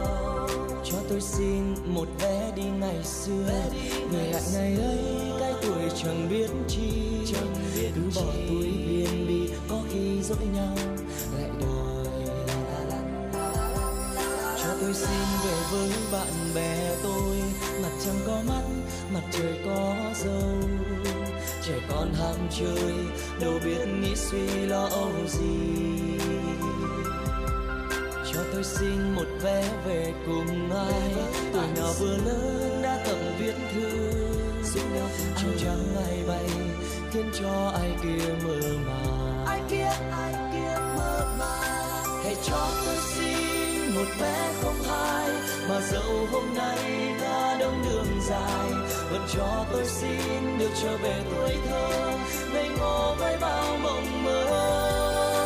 Hãy cho tôi xin một vé không hai, vé đi thôi không cần quay trở lại, chỉ cần cho tôi được trở về ngày xưa, sóng chơi với những ngày mưa. Hãy cho tôi xin hàng vé chúng tôi, dẫu tháng năm có lớn thêm thật rồi, chỉ cần cho tôi được trở về tuổi thơ thì tôi sẽ xin chờ hoài. Hãy cho tôi xin một vé không hai, và dẫu hôm nay ta đông đường dài, vẫn cho tôi xin được trở về tuổi thơ, ngây ngô với bao mộng mơ. Hãy cho tôi xin một vé không hai, vé đi thôi không cần quay trở lại, chỉ cần cho tôi được trở về ngày xưa, dạo chơi với năm ngày mưa. Hãy cho tôi xin hàng vé chúng tôi, dẫu hàng năm có lắm thêm thật rồi, chỉ cần cho tôi được trở về tuổi thơ thì tôi sẽ xin chờ hoài. Vé đi tuổi thơ sao khó quá người ơi, bởi bây giờ đây chúng ta lớn rồi, thành em thành bạn và thành cả tôi, cùng chung ước mơ trở về.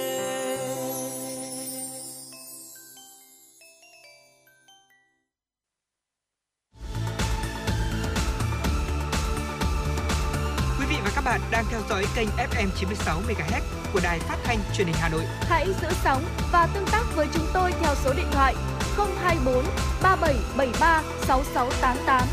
ép em chín mươi sáu đồng hành trên mọi nẻo đường. đường.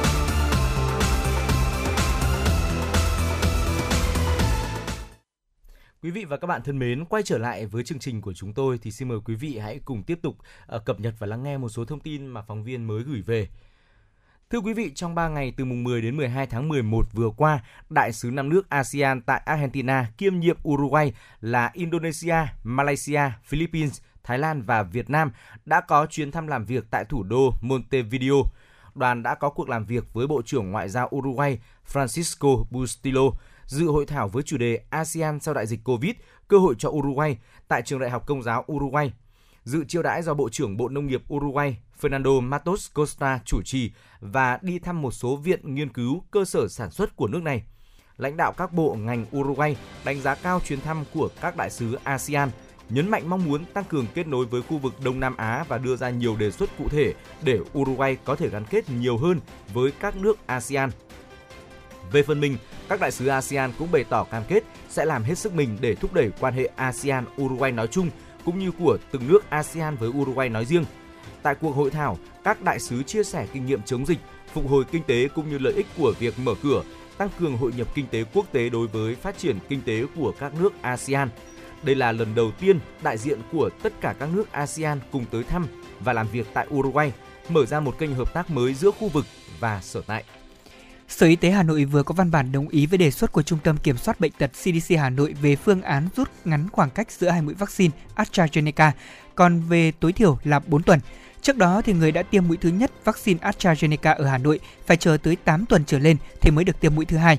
xê đê xê Hà Nội cho biết là việc đề xuất phương án này nhằm hoàn thành việc tiêm mũi thứ hai cho người dân một cách nhanh chóng, an toàn, hiệu quả, đáp ứng công tác phòng chống dịch bệnh, tạo miễn dịch cộng đồng trong thời gian sớm nhất.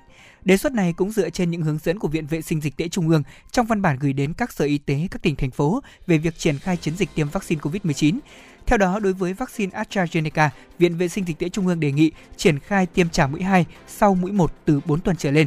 Hà Nội đã được Bộ Y tế phân bổ hơn mười một phẩy bốn triệu liều vaccine, số liệu từ Cổng Thông tin Tiêm chủng Quốc gia. Đến sáng ngày mười bốn tháng mười một, Hà Nội đã tiêm được mười một phẩy không bốn triệu liều cho hơn sáu phẩy mười một triệu người, trong đó bốn phẩy chín triệu người đã tiêm đủ hai mũi. xê đê xê Hà Nội cũng thông tin thêm tỷ lệ tiêm vaccine covid mười chín mũi thứ nhất cho người dân từ mười tám tuổi trở lên ở thành phố Hà Nội đã đạt khoảng chín mươi ba phần trăm, tuy nhiên chỉ mới gần bảy mươi phần trăm số này được tiêm đủ hai mũi. Đặc biệt với nhóm người trên năm mươi tuổi tiêm vaccine mũi một và mũi hai lại thấp hơn so với những nhóm khác.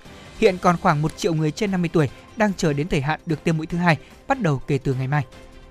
Thưa quý vị, Cục Nghiệp vụ Quản lý Thị trường phối hợp với Cục Quản lý Thị trường thành phố Hà Nội, Cục Quản lý Thị trường tỉnh Hưng Yên vừa tiêu hủy hàng trăm nghìn sản phẩm gồm mỹ phẩm, thực phẩm chức năng, thời trang và hàng gia dụng không rõ nguồn gốc, kinh doanh chủ yếu trên thương mại điện tử, tổng trị giá lô hàng hơn hai mươi tỷ đồng. Cụ thể, trong ngày mười tháng mười một vừa qua, lực lượng chức năng tiêu hủy hai mươi hai nghìn không trăm hai mươi chín sản phẩm mỹ phẩm và thực phẩm chức năng vi phạm được thu giữ tại cửa hàng kinh doanh số bốn mươi mốt, phố Lê Ngọc Hân, quận Hai Bà Trưng, Hà Nội. Trị giá của số hàng hóa là hơn năm phẩy năm tỷ đồng. Ngày mười một tháng mười một, lực lượng chức năng tiếp tục tiêu hủy chín mươi ba nghìn bốn trăm sản phẩm nhập lậu, gồm các mặt hàng rượu, mỹ phẩm và thực phẩm, là tang vật thu giữ khi kiểm tra điểm tập kết hàng hóa tại thôn Ngọc Đà, xã Tân Quang, huyện Văn Lâm, tỉnh Hưng Yên, trị giá lô hàng gần mười lăm tỷ đồng. Ngoài ra, năm trăm máy xông tinh dầu đuổi muỗi sẽ được đem đấu giá, nộp ngân sách nhà nước.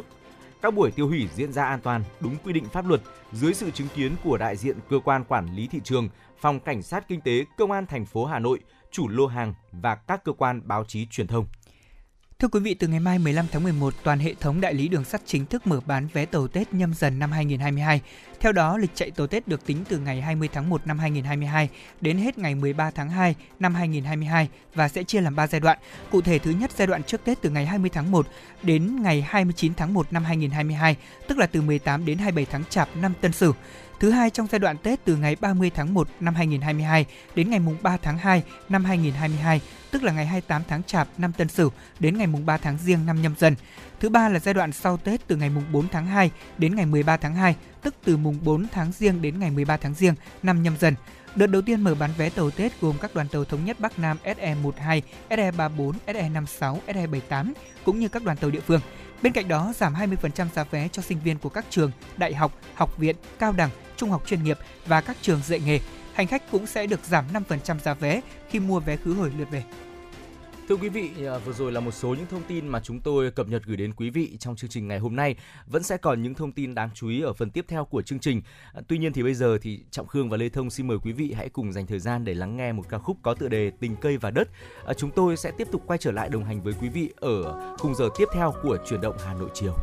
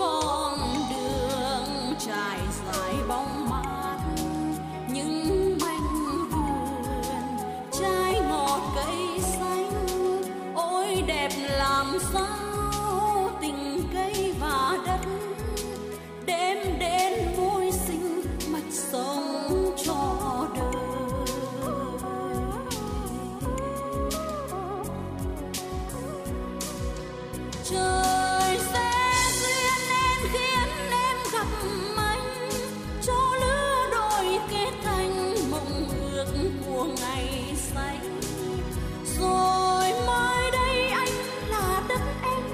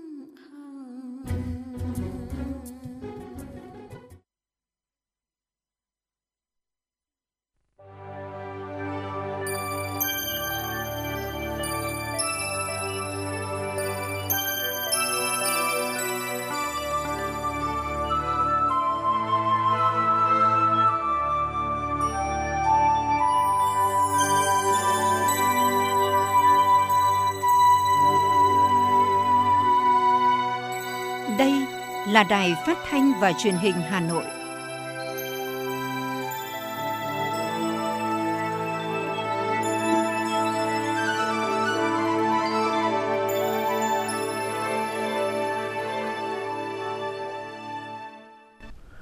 Quý vị và các bạn thân mến, bây giờ là mười bảy giờ và Trọng Khương cùng Lê Thông tiếp tục đồng hành cùng quý vị trong Chuyển động Hà Nội chiều.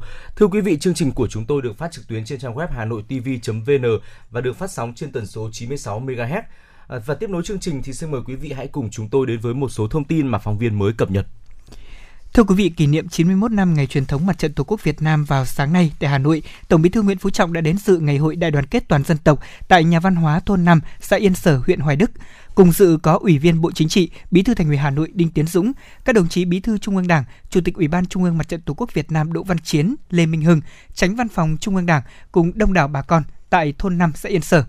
Phát biểu tại ngày hội đại đoàn kết toàn dân tộc tại thôn năm, xã Yên Sở, huyện Hoài Đức, thành phố Hà Nội, Tổng Bí thư Nguyễn Phú Trọng biểu dương những thành tích mà Đảng bộ, chính quyền và nhân dân xã Yên Sở đã đạt được. Tổng Bí thư Nguyễn Phú Trọng cũng lưu ý, trước tình hình dịch bệnh cô vít mười chín diễn biến phức tạp, không được chủ quan thỏa mãn. Trong thời gian tới, các cấp lãnh đạo của thành phố Hà Nội, huyện Hoài Đức và cấp ủy chính quyền, Ủy ban Mặt trận Tổ quốc các cấp cùng với các tổ chức đoàn thể của xã Yên Sở nói chung và thôn năm nói riêng cần tiếp tục phát huy truyền thống tốt đẹp và những thành tựu mới đã đạt được, triển khai thực hiện nghị quyết số mười ba của Đảng và nghị quyết Đại hội Đảng bộ các cấp, tiếp tục động viên nhân dân tăng cường sức mạnh đại đoàn kết, hoàn thành tốt các nhiệm vụ chính trị, kinh tế, văn hóa xã hội của các địa phương. Địa phương cũng cần tổ chức tốt các phong trào thi đua yêu nước của nhân dân, khích lệ động viên những điển hình tiên tiến, những tập thể cá nhân tiêu biểu, tạo đà thi đua mới, tiếp tục vận động và huy động các nguồn lực từ cộng đồng để chăm lo, giúp đỡ cho người nghèo, người có hoàn cảnh đặc biệt khó khăn, người dân có hoàn cảnh khó khăn do ảnh hưởng của đại dịch cô vít mười chín gây ra. Các cấp ủy chính quyền, Ủy ban Mặt trận Tổ quốc, các tổ chức đoàn thể của xã động viên nhân dân nâng cao ý thức cảnh giác, chủ động phòng ngừa dịch bệnh, phát huy tinh thần tương thân tương ái, chia sẻ, giúp đỡ cùng nhau vượt qua khó khăn do đại dịch cô vít mười chín gây ra. Trước đó, Tổng Bí thư Nguyễn Phú Trọng cùng các đại biểu đã vào dâng hương tại chùa Pháp Vũ và trồng cây lưu niệm trong khuôn viên nhà văn hóa xã Yên Sở. Cũng nhân dịp này, Bí thư Thành ủy Hà Nội Đinh Tiến Dũng, Chủ tịch Ủy ban Trung ương Mặt trận Tổ quốc Việt Nam Đỗ Văn Chiến, Chánh Văn phòng Trung ương Đảng Lê Minh Hưng đã trao tặng quà cho xã Yên Sở và mười một gia đình tiêu biểu, mười hộ khó khăn do ảnh hưởng của dịch cô vít mười chín. Thưa quý vị, các nhà giáo đang thực hiện sứ mệnh rất vẻ vang và đáng tự hào là đánh giá của Thủ tướng Phạm Minh Chính tại buổi gặp mặt đại diện các nhà giáo, cán bộ quản lý giáo dục tiêu biểu nhân Ngày Nhà giáo Việt Nam hai mươi tháng mười một. Cùng dự cuộc gặp mặt có Bộ trưởng Bộ Giáo dục và Đào tạo Nguyễn Kim Sơn, lãnh đạo các bộ, ngành trung ương và sáu mươi cán bộ nhà giáo tiêu biểu. Phát biểu tại buổi gặp mặt, thay mặt lãnh đạo Đảng, Nhà nước, người đứng đầu Chính phủ cho rằng gần hai năm qua dịch cô vít mười chín đã ảnh hưởng nghiêm trọng đến mọi mặt của đời sống xã hội. giáo dục và đào tạo là một trong những ngành bị ảnh hưởng nặng nề nhất. Thay mặt lãnh đạo Đảng và Nhà nước, Thủ tướng Phạm Minh Chính chia sẻ khó khăn, ghi nhận và biểu dương những nỗ lực và thành tích vượt khó của đội ngũ nhà giáo trên cả nước. Các thầy cô đã khắc phục khó khăn, thách thức để việc học tập của học sinh không bị gián đoạn, ngay cả khi dịch bệnh ở thời điểm căng thẳng nhất. Các thầy cô giáo, ngành giáo dục và đào tạo đã biến nguy cơ, thách thức thành cơ hội, động lực để đổi mới giáo dục. Thủ tướng nhấn mạnh như vậy. Trong bối cảnh dịch bệnh, chính phủ đang và sẽ giải quyết sớm những vấn đề trước mắt để tạo điều kiện cho ngành giáo dục và đào tạo thích ứng an toàn, kiểm soát hiệu quả dịch bệnh. Theo đó, chính phủ nhất quán quan điểm không để học sinh học trực tuyến quá lâu, giao Bộ Giáo dục và Đào tạo, Bộ Y tế phối hợp với các địa phương có phương án giải pháp khắc phục việc này theo lộ trình từng bước, nhưng phải hết sức khẩn trương, đảm bảo an toàn chống dịch, triển khai từng bước tiêm vaccine phòng covid mười chín cho học sinh. Đặc biệt, chính phủ tiếp tục yêu cầu các bộ ngành liên quan rà soát chính sách hỗ trợ đối với giáo viên, nhất là giáo viên mầm non và ngoài công lập. Tối qua tại Hà Nội đã diễn ra lễ trao giải báo chí toàn quốc về phòng chống tham nhũng tiêu cực lần thứ ba năm hai nghìn không trăm hai mươi đến hai nghìn không trăm hai mươi mốt. Tham dự có các đồng chí Ủy viên Bộ Chính trị, Thường trực Ban Bí thư Trung ương Đảng Võ Văn Thưởng, Phó Ban Chỉ đạo Trung ương về phòng chống tham nhũng tiêu cực, Trưởng Ban Nội chính Trung ương Phan Đình Trạc, Chánh án Tòa án Nhân dân tối cao Nguyễn Hòa Bình. Cùng dự có Chủ tịch Ủy ban Trung ương Mặt trận Tổ quốc Việt Nam Đỗ Văn Chiến, Trưởng Ban Tuyên giáo Trung ương Nguyễn Trọng Nghĩa. Tại lễ trao giải, Ban Chỉ đạo Giải báo chí quốc gia về phòng chống tham nhũng tiêu cực cho biết, giải tổ chức lần thứ ba này đã thu hút hơn một trăm các cơ quan báo chí ở Trung ương và các địa phương cùng tham gia, với một nghìn một trăm tám mươi mốt tác phẩm dự thi, có bốn mươi lăm tác phẩm báo chí của bốn thể loại đoạt giải, bao gồm bốn giải A, mười giải B, mười hai giải C, mười tám giải khuyến khích. Trong đó thì lần đầu tiên có một tác phẩm đoạt giải đặc biệt. Theo đánh giá của ban tổ chức giải thưởng, nhiều tác phẩm có chất lượng tốt, tính phát hiện cao, thể hiện sự dấn thân và đeo bám tới cùng các vụ việc của các nhà báo, tạo hiệu ứng tác động xã hội rất lớn, đem lại hiệu quả trong công tác đấu tranh phòng chống tham nhũng, lãng phí và tiêu cực. Phát biểu tại lễ trao giải, ông Đỗ Văn Chiến, Bí thư Trung ương Đảng, Chủ tịch Ủy ban Trung ương Mặt trận Tổ quốc Việt Nam, Ủy viên Ban Chỉ đạo Trung ương về phòng chống tham nhũng tiêu cực, Trưởng Ban Chỉ đạo Giải báo chí toàn quốc phòng chống tham nhũng và tiêu cực cũng khẳng định Giải báo chí toàn quốc phòng chống tham nhũng tiêu cực sẽ góp phần tích cực quan trọng cùng với toàn Đảng, toàn dân, toàn quân ta ngăn chặn, kiềm chế, đẩy lùi dịch bệnh và đặc biệt là góp phần đưa tiếng nói về phòng chống tham nhũng tiêu cực, củng cố tăng cường niềm tin của nhân dân đối với Đảng và Nhà nước trong giai đoạn hiện nay, huy động được sức mạnh của đại đoàn kết toàn dân tộc, phấn đấu thực hiện thắng lợi nghị quyết Đại hội toàn quốc lần thứ mười ba của Đảng, xây dựng nước ta phát triển phồn vinh, hạnh phúc. Thưa quý vị, Thường trực Hội đồng Nhân dân thành phố Hà Nội đã ban hành thông tư về nội dung, thời gian và công tác chuẩn bị kỳ họp thứ ba Hội đồng Nhân dân thành phố khóa mười sáu, nhiệm kỳ hai nghìn không trăm hai mươi mốt đến hai nghìn không trăm hai mươi sáu. Theo đó, thời gian tổ chức kỳ họp dự kiến từ ngày bảy đến mười một tháng mười hai năm hai nghìn không trăm hai mươi mốt tại trụ sở Hội đồng Nhân dân, Ủy ban Nhân dân thành phố. Kỳ họp sẽ xem xét thông qua bốn mươi ba nội dung gồm hai mươi mốt báo cáo, mười bảy báo cáo thường lệ, bốn báo cáo chuyên đề, hai mươi hai tờ trình, dự thảo nghị quyết, bảy nghị quyết thường lệ và mười lăm nghị quyết chuyên đề.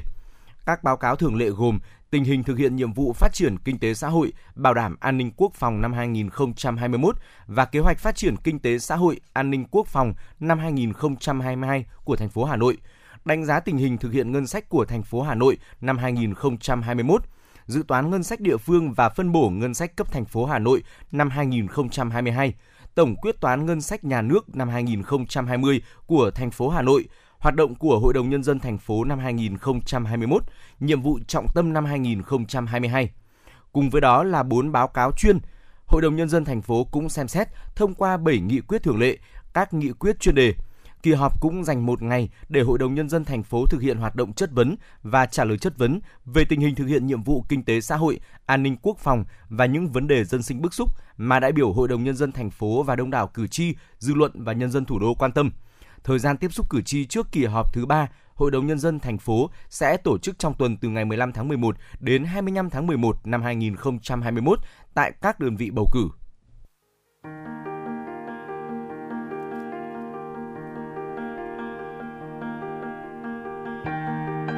Quý vị và các bạn đang theo dõi kênh ép em chín mươi sáu mê ga héc của Đài Phát Thanh Truyền hình Hà Nội.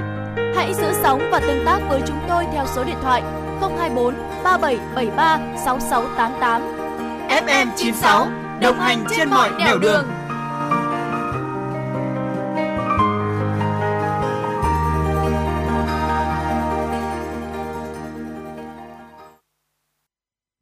Thưa quý vị và các bạn, lấy doanh nghiệp và người dân là trung tâm phục vụ, Hà Nội đã và đang tập trung đẩy mạnh cải cách hành chính, cải thiện môi trường đầu tư kinh doanh, tháo gỡ các khó khăn vướng mắc, giải quyết các điểm nghẽn bất cập về cơ chế, chính sách, về thủ tục hành chính để thúc đẩy doanh nghiệp phát triển nhanh và bền vững.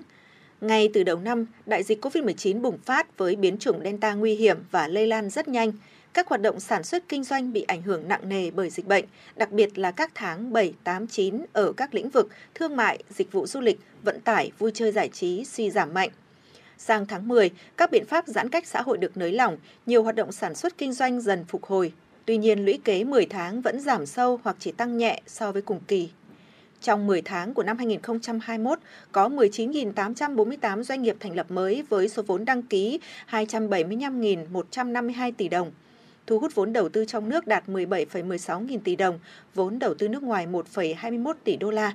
Thu ngân sách mười tháng đạt hai trăm mười lăm nghìn tỷ đồng, đạt chín mươi mốt phẩy năm phần trăm dự toán trung ương giao và tám mươi lăm phẩy bảy phần trăm dự toán của thành phố, tăng bảy phẩy sáu phần trăm so với cùng kỳ năm hai nghìn không trăm hai mươi, đảm bảo cân đối cho chi ngân sách, nhất là chi đầu tư phát triển, phòng chống dịch bệnh và hỗ trợ ổn định an sinh xã hội. Thực hiện gói hỗ trợ an sinh xã hội của chính phủ, thành phố đã hỗ trợ cho một phẩy tám mươi hai triệu người lao động, người sử dụng lao động gặp khó khăn với kinh phí trên một nghìn tỷ đồng. Chi trả cho một phẩy không chín triệu người lao động đang tham gia bảo hiểm với tổng số tiền hai nghìn sáu trăm tám mươi tư tỷ đồng. Bên cạnh đó, triển khai chính sách đặc thù đã thực hiện hỗ trợ cho hai trăm tám mươi chín nghìn đối tượng với kinh phí hai trăm chín mươi chín tỷ đồng. Các tổ chức chính trị, xã hội và các nhà hảo tâm đã cùng chung sức hỗ trợ cho một phẩy không bảy triệu lượt người, hộ gia đình khó khăn với số tiền ba trăm mười bảy tỷ đồng. Việc ra soát, miễn, giảm, giãn, hoãn nộp thuế được khẩn trương thực hiện với số tiền hơn hai mươi hai phẩy sáu nghìn tỷ đồng cho ba mươi tám nghìn doanh nghiệp người nộp thuế, trong đó có hai mươi mốt phẩy chín nghìn tỷ đồng tiền thuế và tiền thuê đất gia hạn, sáu trăm mười tỷ đồng tiền thuê đất giảm. Đi đôi với triển khai kịp thời các chính sách an sinh xã hội, ngay từ những ngày đầu xảy ra đại dịch cô vít mười chín, thành phố đã chủ động nắm bắt các vướng mắc của doanh nghiệp để tháo gỡ khó khăn, thu hút các nguồn lực đầu tư phát triển. Bà Đinh Thị Thúy, Tổng Giám đốc Công ty Cổ phần Misa cho biết. Phố Hà Nội thúc đẩy cái việc áp dụng các cái giải pháp chuyển đổi số cũng là một trong những cái biện pháp mà giúp cho các cái doanh nghiệp trong cái lúc mà làm việc từ xa vẫn có thể duy trì được hoạt động. Đấy, hoặc là ngay những cái lúc khó khăn thì có thể tối ưu cái và nâng cao được cái năng suất làm việc của họ, thì chúng tôi đánh giá là đây là một cái giải pháp rất là tốt. Ngày mùng một tháng mười một, Ủy ban nhân dân thành phố Hà Nội đã ban hành kế hoạch số hai trăm bốn mươi sáu về phục hồi và phát triển kinh tế thích ứng an toàn, linh hoạt, kiểm soát hiệu quả dịch cô vít mười chín năm hai nghìn không trăm hai mươi hai và hai nghìn không trăm hai mươi ba. Kế hoạch đề ra ba mục tiêu chính, trong đó có hỗ trợ tháo gỡ kịp thời các khó khăn vướng mắc và điểm nghẽn nhằm phục hồi phát triển sản xuất kinh doanh. Kế hoạch cũng đề ra năm nhóm giải pháp. Trong nhóm giải pháp về cơ chế chính sách hỗ trợ sản xuất kinh doanh, thực hiện nhanh nhất, đầy đủ nhất các chính sách hỗ trợ của chính phủ về miễn, giảm, gia hạn thời hạn nộp thuế và tiền thuê đất, thúc đẩy chuyển đổi số trong doanh nghiệp, hỗ trợ lưu thông hàng hóa và đi lại, hỗ trợ chi phí hoạt động sản xuất kinh doanh, đồng thời thực hiện các cơ chế chính sách của thành phố. Bí thư Thành ủy Đinh Tiến Dũng nhận định, những kết quả bước đầu đạt được trong công tác phòng chống dịch cô vít mười chín của thành phố thời gian qua là sự tổng hợp của rất nhiều yếu tố, trong đó có đóng góp quan trọng của cộng đồng doanh nghiệp, doanh nhân và các cơ quan, tổ chức, cá nhân trong và ngoài nước. Các doanh nghiệp tuy gặp nhiều khó khăn khi thành phố thực hiện biện pháp giãn cách xã hội, tuy nhiên với ý thức trách nhiệm cao, các doanh nghiệp đã nghiêm túc chấp hành các biện pháp phòng chống dịch bệnh của thành phố, chủ động xây dựng và vận hành phương án sản xuất kinh doanh thích nghi với tình hình dịch bệnh, phù hợp điều kiện thực tế của doanh nghiệp. Hà Nội hiện đã thu hút được trên hai trăm lẻ một nghìn doanh nghiệp thuộc các thành phần kinh tế đang hoạt động trên địa bàn thành phố, đứng thứ hai toàn quốc và chiếm tới hai mươi ba phẩy bảy phần trăm tổng số doanh nghiệp đang hoạt động của cả nước, góp phần cùng thủ đô đóng góp mười sáu phần trăm giê đê pê, mười tám phẩy năm phần trăm tổng thu ngân sách, tám phẩy sáu phần trăm tổng kim ngạch xuất nhập khẩu của cả nước. Bí thư Thành ủy Đinh Tiến Dũng cho biết.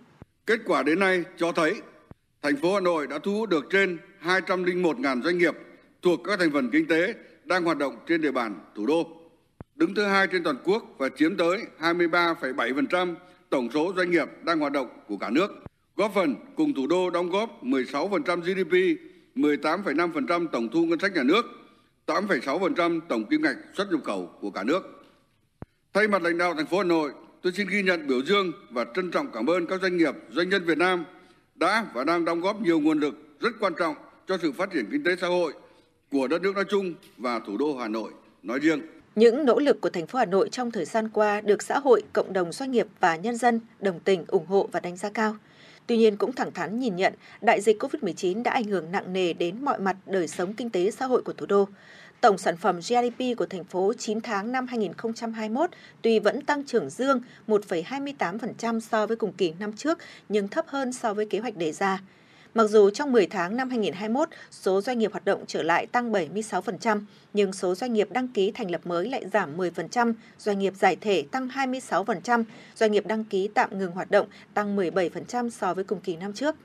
Nhiều hoạt động sản xuất kinh doanh của doanh nghiệp bị đình trệ, một số chuỗi cung ứng hàng hóa dịch vụ bị gián đoạn. Việc giao thương hàng hóa đi lại của các doanh nhân, chuyên gia, người lao động cũng gặp nhiều khó khăn và bị xáo trộn bởi đại dịch Covid mười chín. Ông Nguyễn Xuân Phú, Chủ tịch Tập đoàn Sun House cho biết. Về cơ bản mọi thứ nó đã dần dần đi vào ổn định. Tuy nhiên thì hiện nay thì tình hình ngoài thị trường nội địa, tại ở thị trường Việt Nam thì cái tình hình chung trên toàn cầu là cũng có rất nhiều các biến động. Ví dụ như giá cả nguyên liệu cũng đang tăng rất là cao, rồi tình hình mà uh, hàng hóa cũng như là chuỗi cung ứng toàn cầu đang ảnh hưởng nghiêm trọng bởi dịch bệnh. Vậy nên những cái nguồn nguyên liệu, vật liệu phải nhập khẩu từ nước ngoài là bản thân là cũng đang gặp rất nhiều khó khăn. Đồng hành và chia sẻ với những khó khăn của doanh nghiệp, với phương châm sức khỏe của doanh nghiệp là sức khỏe của nền kinh tế, chính quyền thành phố đã và đang nỗ lực hết mình thực hiện đồng bộ các biện pháp để kiểm soát hiệu quả dịch bệnh sớm nhất và nhanh nhất, tập trung tháo gỡ khó khăn, hỗ trợ doanh nghiệp vượt khó để duy trì và phục hồi sản xuất kinh doanh, giảm thiểu tác động tiêu cực từ đại dịch Covid mười chín. Xác định ngoại lực đến từ các nhà đầu tư nước ngoài là nhân tố quan trọng, nội lực đến từ các doanh nghiệp trong nước là nhân tố quyết định đến sự phát triển bền vững, tính tự chủ của nền kinh tế, thành phố Hà Nội cam kết luôn đồng hành, sát cánh cùng doanh nghiệp, lắng nghe và giải quyết thấu đáo đối với những kiến nghị đề xuất chính đáng từ phía doanh nghiệp và tổng hợp báo cáo cấp có thẩm quyền xem xét giải quyết với những kiến nghị đề xuất vượt thẩm quyền của thành phố. Quý vị và các bạn thân mến, quý vị đang cùng nghe chương trình Chuyển động Hà Nội được trực tiếp trên kênh ép em chín mươi sáu mê ga héc của Đài Phát Thanh Truyền hình Hà Nội. Bây giờ chúng ta sẽ cùng quay trở lại với những thông tin mà phóng viên của chương trình vừa cập nhật. Thưa quý vị, Phó Chủ tịch Tổng thư ký Ủy ban Trung ương Mặt trận Tổ quốc Việt Nam Lê Tiến Châu đã chủ trì cuộc họp trực tuyến với các cơ quan liên quan về công tác phối hợp chuẩn bị lễ tưởng niệm đồng bào tử vong và cán bộ chiến sĩ hy sinh trong đại dịch Covid mười chín vào ngày mười chín tháng mười một tại điểm cầu thành phố Hồ Chí Minh và điểm cầu thành phố Hà Nội. Việc tổ chức buổi lễ đầy ý nghĩa này nhằm tưởng niệm đồng bào tử vong và tri ân biểu dương cán bộ, chiến sĩ, các lực lượng đã hy sinh vì dịch bệnh Covid mười chín, thể hiện sự chia sẻ, động viên của Đảng, Nhà nước, Mặt trận Tổ quốc Việt Nam trước những mất mát, đau thương của các gia đình, người thân và lan tỏa tình nhân ái cộng đồng. Buổi lễ cũng nhằm tiếp tục động viên tinh thần các lực lượng tuyến đầu và nâng cao ý thức trách nhiệm của nhân dân trong tham gia phòng chống dịch Covid mười chín. Thông qua lễ tưởng niệm cũng khích lệ tinh thần đại đoàn kết, ý chí quật cường của toàn dân tộc để mỗi người cùng đồng lòng vượt qua khó khăn, thách thức, thích ứng an toàn, linh hoạt, kiểm soát hiệu quả dịch Covid mười chín, phục hồi sản xuất, kinh doanh, phát triển kinh tế xã hội, xây dựng và bảo vệ Tổ quốc. Sở Y tế Hà Nội đã có văn bản triển khai phương án rút khoảng cách giữa hai mũi vaccine AstraZeneca về còn tối thiểu bốn tuần nhằm hoàn thành việc tiêm mũi thứ hai cho người dân nhanh nhất, an toàn, hiệu quả, đáp ứng công tác phòng chống dịch bệnh, tạo miễn dịch cộng đồng trong thời gian sớm nhất. Đề xuất này cũng dựa trên hướng dẫn của Viện Vệ sinh Dịch tễ Trung ương trong văn bản gửi Sở Y tế các tỉnh, thành phố về việc triển khai chiến dịch tiêm vaccine Covid mười chín. Theo đó, đối với vaccine AstraZeneca, Viện Vệ sinh Dịch tễ Trung ương đề nghị triển khai tiêm trả mũi hai sau mũi thứ nhất từ bốn tuần trở lên. Được biết, Hà Nội đã được Bộ Y tế phân bổ hơn mười một phẩy bốn triệu liều vaccine, số liệu từ Tổng thông tin tiêm chủng quốc gia. Và đến sáng nay, thì Hà Nội đã tiêm được mười một phẩy không bốn triệu liều cho hơn sáu phẩy mười một triệu người, trong đó thì bốn phẩy chín triệu người đã tiêm đủ hai mũi. Cũng theo xê đê xê Hà Nội, tỷ lệ tiêm vaccine Covid mười chín mũi thứ nhất cho người dân từ mười tám tuổi trở lên đã đạt khoảng chín mươi ba phần trăm, song mới chỉ gần bảy mươi phần trăm số này được tiêm đủ hai mũi. Đặc biệt với nhóm người trên năm mươi tuổi, tỷ lệ tiêm vaccine mũi một và mũi hai lại thấp hơn các mũi khác. Hiện còn khoảng một triệu người trên năm mươi tuổi đang chờ đến thời hạn được tiêm mũi thứ hai bắt đầu từ ngày mười lăm tháng mười một. Thưa quý vị, theo ghi nhận của phóng viên, công tác phòng chống dịch Covid mười chín tại các quận huyện đã được nâng cao mức độ, đặc biệt chú trọng khoanh vùng, truy vết những nơi có ca ép không.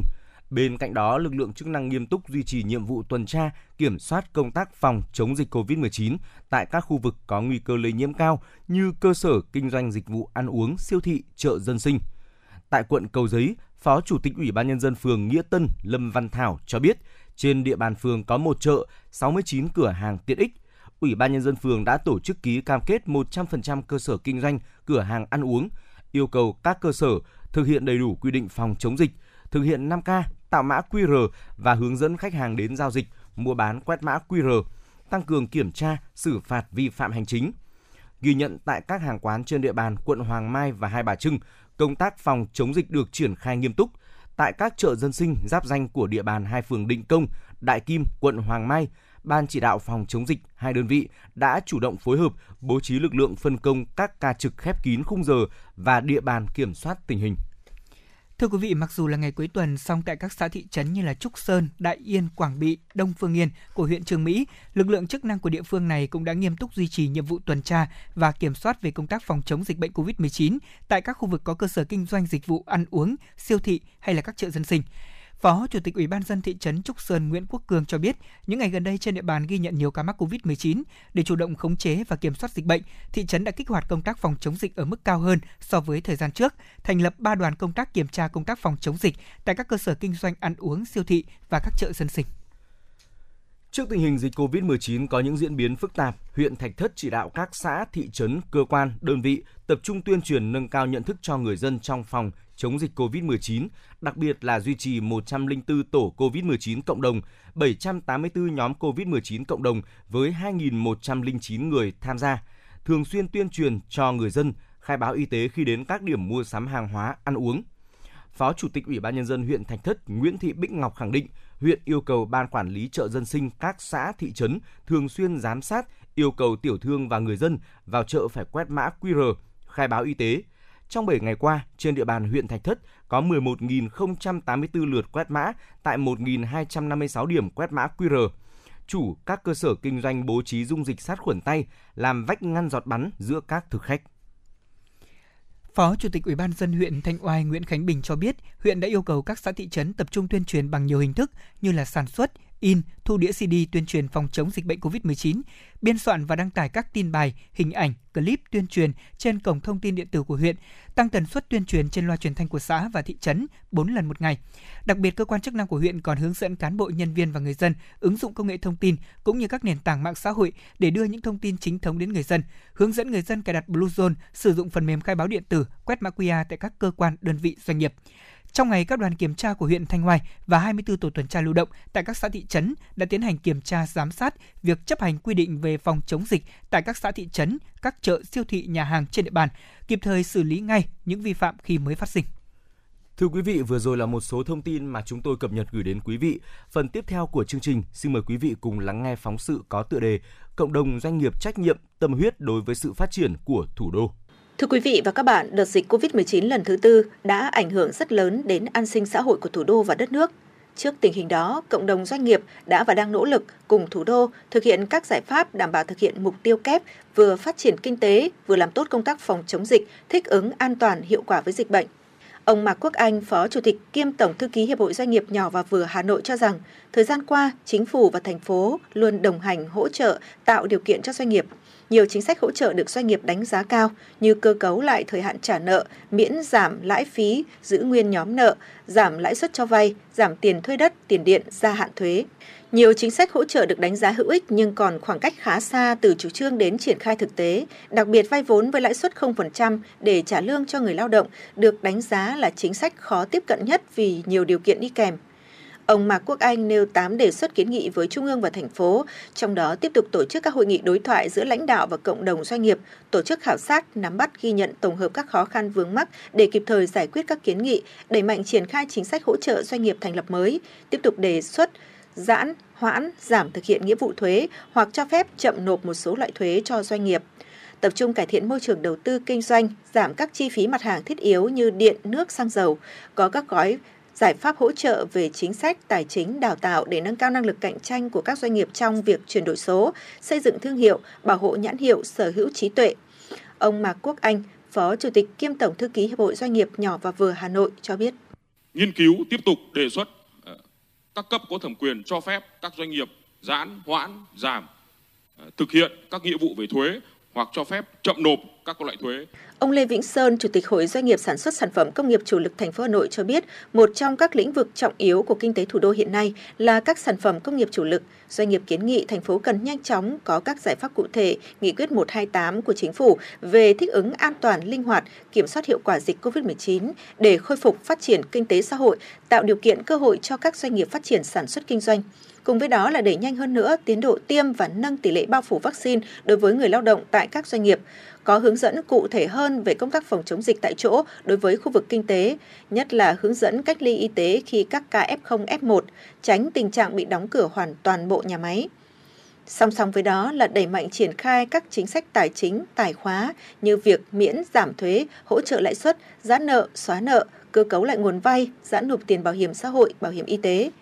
Cũng theo Chủ tịch Hội Doanh nghiệp Sản xuất Sản phẩm Công nghiệp Chủ lực thành phố Hà Nội, cần có các giải pháp quyết liệt hơn trong hoạt động xúc tiến thương mại, quảng bá thương hiệu, mở rộng thị trường xuất khẩu, tận dụng tối đa các cơ hội do các hiệp định thương mại tự do thế hệ mới mà nước ta đã tham gia mang lại.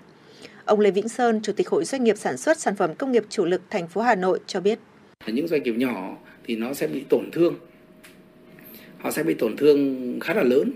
khi khi khi khi phải sống chung trong cái cái cái cái cái quá trình mà bị bị bị đình trệ sản xuất, và cái việc diễn ra đến giờ phút này thì tôi tin rằng là nó chưa phản ánh hết các vấn đề, và chúng ta sẽ thấy rằng là quý bốn có thể sẽ sẽ bộc lộ, nhưng mà sang năm sau thì cái biểu hiện nó sẽ ra rõ rệt, và nó có thể ảnh hưởng đến đến đến cái việc tăng trưởng kinh tế của cả nền kinh tế.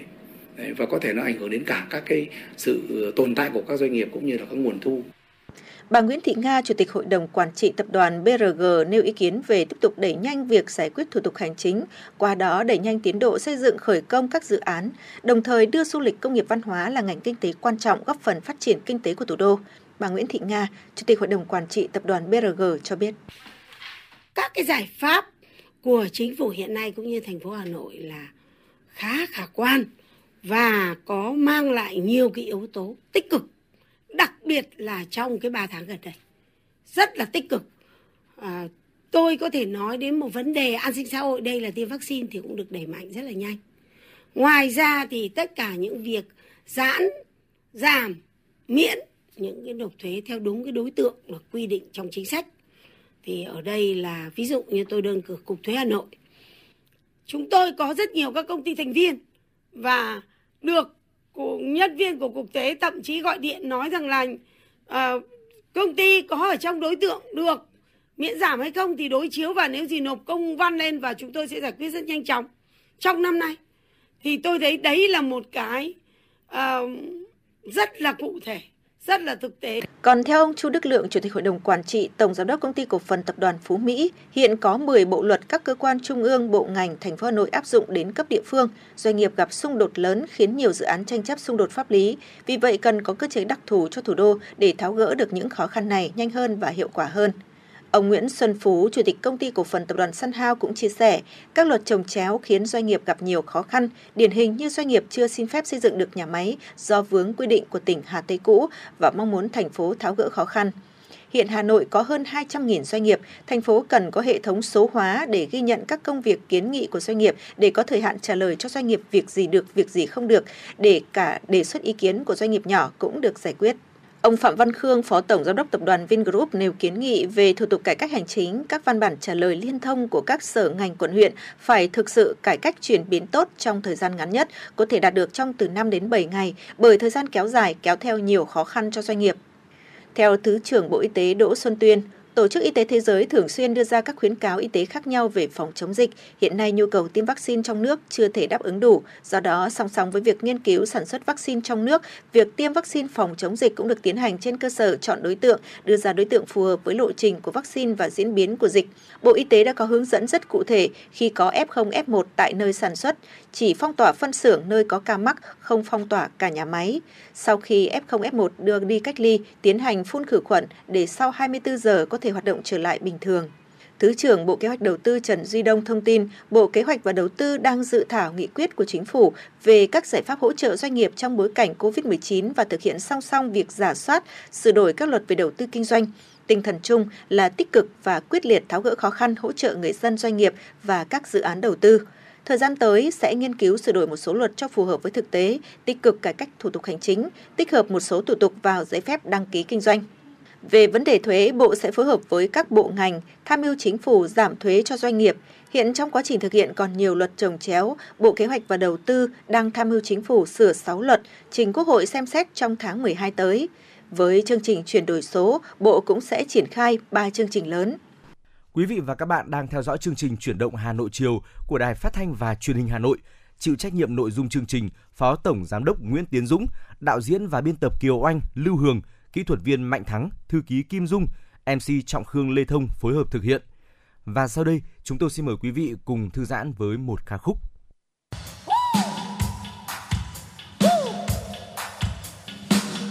Yeah.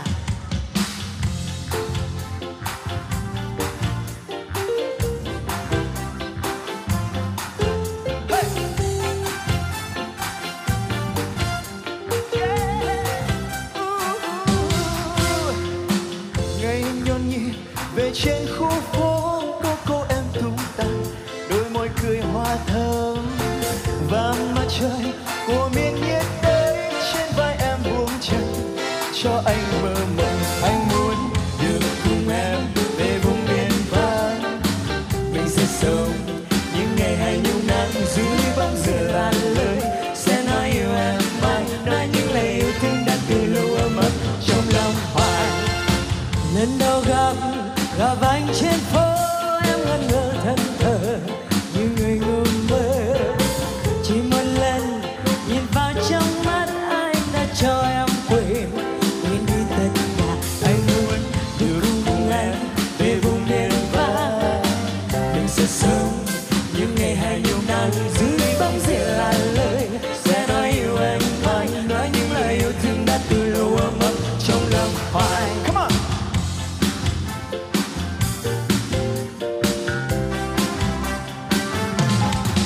thương đã từ lâu ấm ấm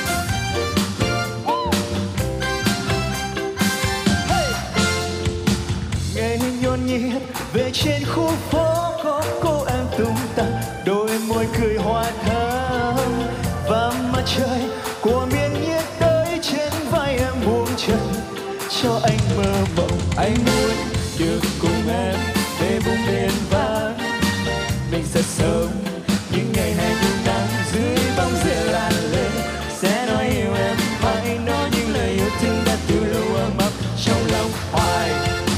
Lần đầu gặp gà vàng trên phố em ngẩn ngơ tan thở như người ngu ngơ, chỉ một lần nhìn vào trong mắt anh đã cho em quên quên đi tất cả. Anh muốn được cùng em về vùng biên vắng, mình sẽ sống những ngày hè những nắng dưới bóng dịu là lời sẽ nói yêu em mãi, nói những lời yêu thương đã từ lâu ấm ấm trong lòng hoài. Anh muốn được cùng em về vùng biển vang quý ấy, mình sẽ sớm những ngày hè nhiều nắng dưới bóng dịu là lời sẽ mãi yêu em với những lời yêu thương đã từ lâu ấm trong lòng hỏi. Anh muốn được cùng em về vùng biển vang, mình sẽ sớm những ngày hè nhiều nắng dưới bóng dịu là lời sẽ nói yêu em mãi, nói những lời yêu thương đã từ lâu ấm trong lòng hỏi.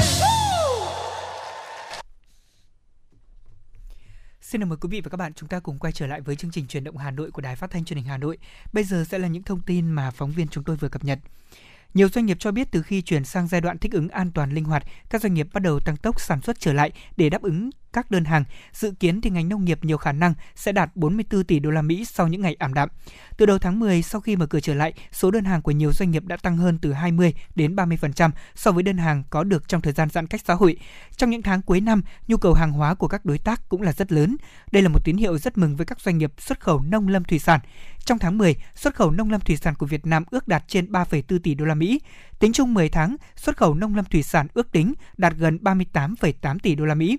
Để tạo động lực thúc đẩy phát triển sản xuất và kinh doanh, Chính phủ đã ban hành nghị quyết số một không năm về hỗ trợ doanh nghiệp, hợp tác xã và hộ kinh doanh trong bối cảnh dịch bệnh covid mười chín. Đây được coi là điểm tựa để các ngành hàng và doanh nghiệp kịp thời đề ra nhiều giải pháp về thúc đẩy sản xuất cũng như xuất khẩu nông sản trong những tháng cuối năm và thời gian tới. Thưa quý vị, các sàn thương mại điện tử cho biết ngày lễ độc thân mười một tháng mười một năm nay tiếp tục ghi nhận nhiều kỷ lục mới. Điều này cho thấy người tiêu dùng ngày càng quen với việc mua sắm online, nhất là sau đợt dịch cô vít mười chín lần thứ tư. Với hàng loạt ưu đãi hấp dẫn, sàn thương mại điện tử Shopee cho biết đã thiết lập hai kỷ lục mới. Cụ thể, hơn hai tỷ mặt hàng đã được bán ra trong suốt thời gian diễn ra lễ hội siêu sale mười một tháng mười một và phá vỡ kỷ lục được thiết lập vào năm hai nghìn không trăm hai mươi. Đồng thời, Shopee cũng tạo nên kỳ tích mới với số lượng người dùng truy cập vào nền tảng tăng gấp năm phẩy năm lần so với ngày thường. Tương tự, sàn thương mại điện tử Tiki cũng thiết lập kỷ lục tăng trưởng chưa từng có, trở thành chương trình thành công nhất của đơn vị từ trước đến nay. Cụ thể, doanh số bán hàng ngày độc thân mười một tháng mười một năm nay của Tiki tăng chín lần với số lượng đơn hàng tăng gấp nhiều lần, lượng khách hàng mua sắm tăng gấp hai lần so với ngày thường. Với sàn thương mại điện tử Lazada, doanh thu và số đơn đặt hàng trên toàn sàn tăng gấp hai lần, số lượng thương hiệu, nhà bán hàng tham gia trong lễ hội mua sắm ngày mười một tháng mười một cũng tăng gấp một phẩy năm lần so với năm hai nghìn không trăm hai mươi. Doanh thu trên Lastmall, hệ thống gian hàng chính hãng tăng gần gấp đôi. Bộ Văn hóa, Thể thao và Du lịch vừa ban hành quyết định về việc tổ chức không gian giới thiệu văn hóa đất nước con người Việt Nam và Thái Lan nhân kỷ niệm bốn mươi lăm năm ngày thiết lập quan hệ ngoại giao của hai nước.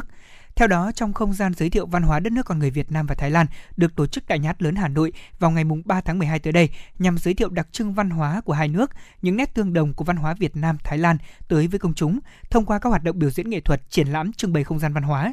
Cụ thể, không gian giới thiệu văn hóa đất nước con người Việt Nam và Thái Lan sẽ được tổ chức dưới hình thức trưng bày những tác phẩm ảnh của Việt Nam, Thái Lan, tập trung vào các nội dung đặc trưng về văn hóa, các di sản văn hóa, di sản thiên nhiên, các lễ hội và phong cảnh đất nước.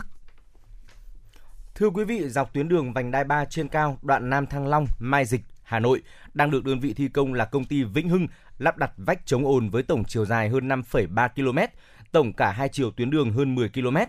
Theo đó, các công nhân đã tiến hành khoan bê tông để lắp đặt các cột thép phục vụ việc lắp vách chống ồn, huy động xe cẩu để lắp ráp các tấm chống ồn khung nhôm trên các lối lên xuống đường vành đai ba trên cao. Dự kiến sẽ có hai nghìn bốn trăm cột thép và bốn nghìn năm trăm tấm polycarbonate viền nhôm được lắp đặt trên tuyến đường dài hơn mười ki lô mét, hai chiều. Các tấm chống ồn được làm bằng loại nhựa đặc chủng với khung nhôm dày, chiều cao tính từ mặt đường là ba mét. Tác dụng của hệ thống này nhằm hạn chế tiếng ồn của xe cơ giới, ảnh hưởng đến khu vực dân cư dọc tuyến vành đai ba. Thưa quý vị, chất lượng không khí trên địa bàn thành phố Hà Nội trong tuần này cao hơn so với tuần trước. Cụ thể thì trong tuần này chỉ số chất lượng không khí chủ yếu ở mức là trung bình và tốt, xuất hiện một số ngày ở mức kém. Chỉ số a quy i tại các trạm quan trắc dao động từ mười chín đến một trăm mười chín. Để có thể góp phần giảm thiểu tình trạng ô nhiễm không khí, người dân cần hạn chế đốt rác, giảm thiểu đun nấu bằng than tổ ong. Rác cũng cần được thu gom xử lý theo đúng quy định, người dân không tự ý đốt rác thải tại nơi mình sinh sống. Đặc biệt, hiện nay đang vào vụ thu hoạch lúa tại các khu vực ngoại thành, người dân cần tuyệt đối không đốt rơm rạ. Thưa quý vị, vừa rồi là một số thông tin chúng tôi cập nhật gửi đến quý vị và tiếp nối chương trình. Hãy cùng Trọng Khương và Lê Thông đến với phóng sự có tựa đề Du lịch Hà Nội khởi động sau dịch. Thưa quý vị và các bạn, Bảo tàng Lịch sử Quốc gia vừa phối hợp với công ty lữ hành Hà Nội Tourist khai trương tour du lịch kiến trúc Pháp trong lòng Hà Nội với khoảng sáu mươi khách chia làm sáu đoàn. Đây là tour du lịch đầu tiên của Hà Nội được khởi động lại sau làn sóng tiếp theo của dịch cô vít mười chín với phương châm du lịch an toàn trong trạng thái bình thường mới.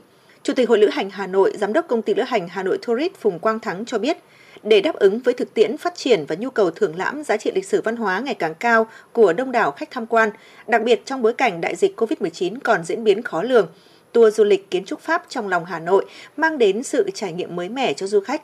Du khách có thể vừa đi bộ trên những con phố, vừa khám phá những công trình kiến trúc nổi tiếng của Hà Nội. Ông Phùng Quang Thắng cho biết, đây là cái tour du lịch an toàn đầu tiên được tổ chức trong uh, thành phố Hà Nội sau cái đợt dịch uh, thứ tư vừa rồi.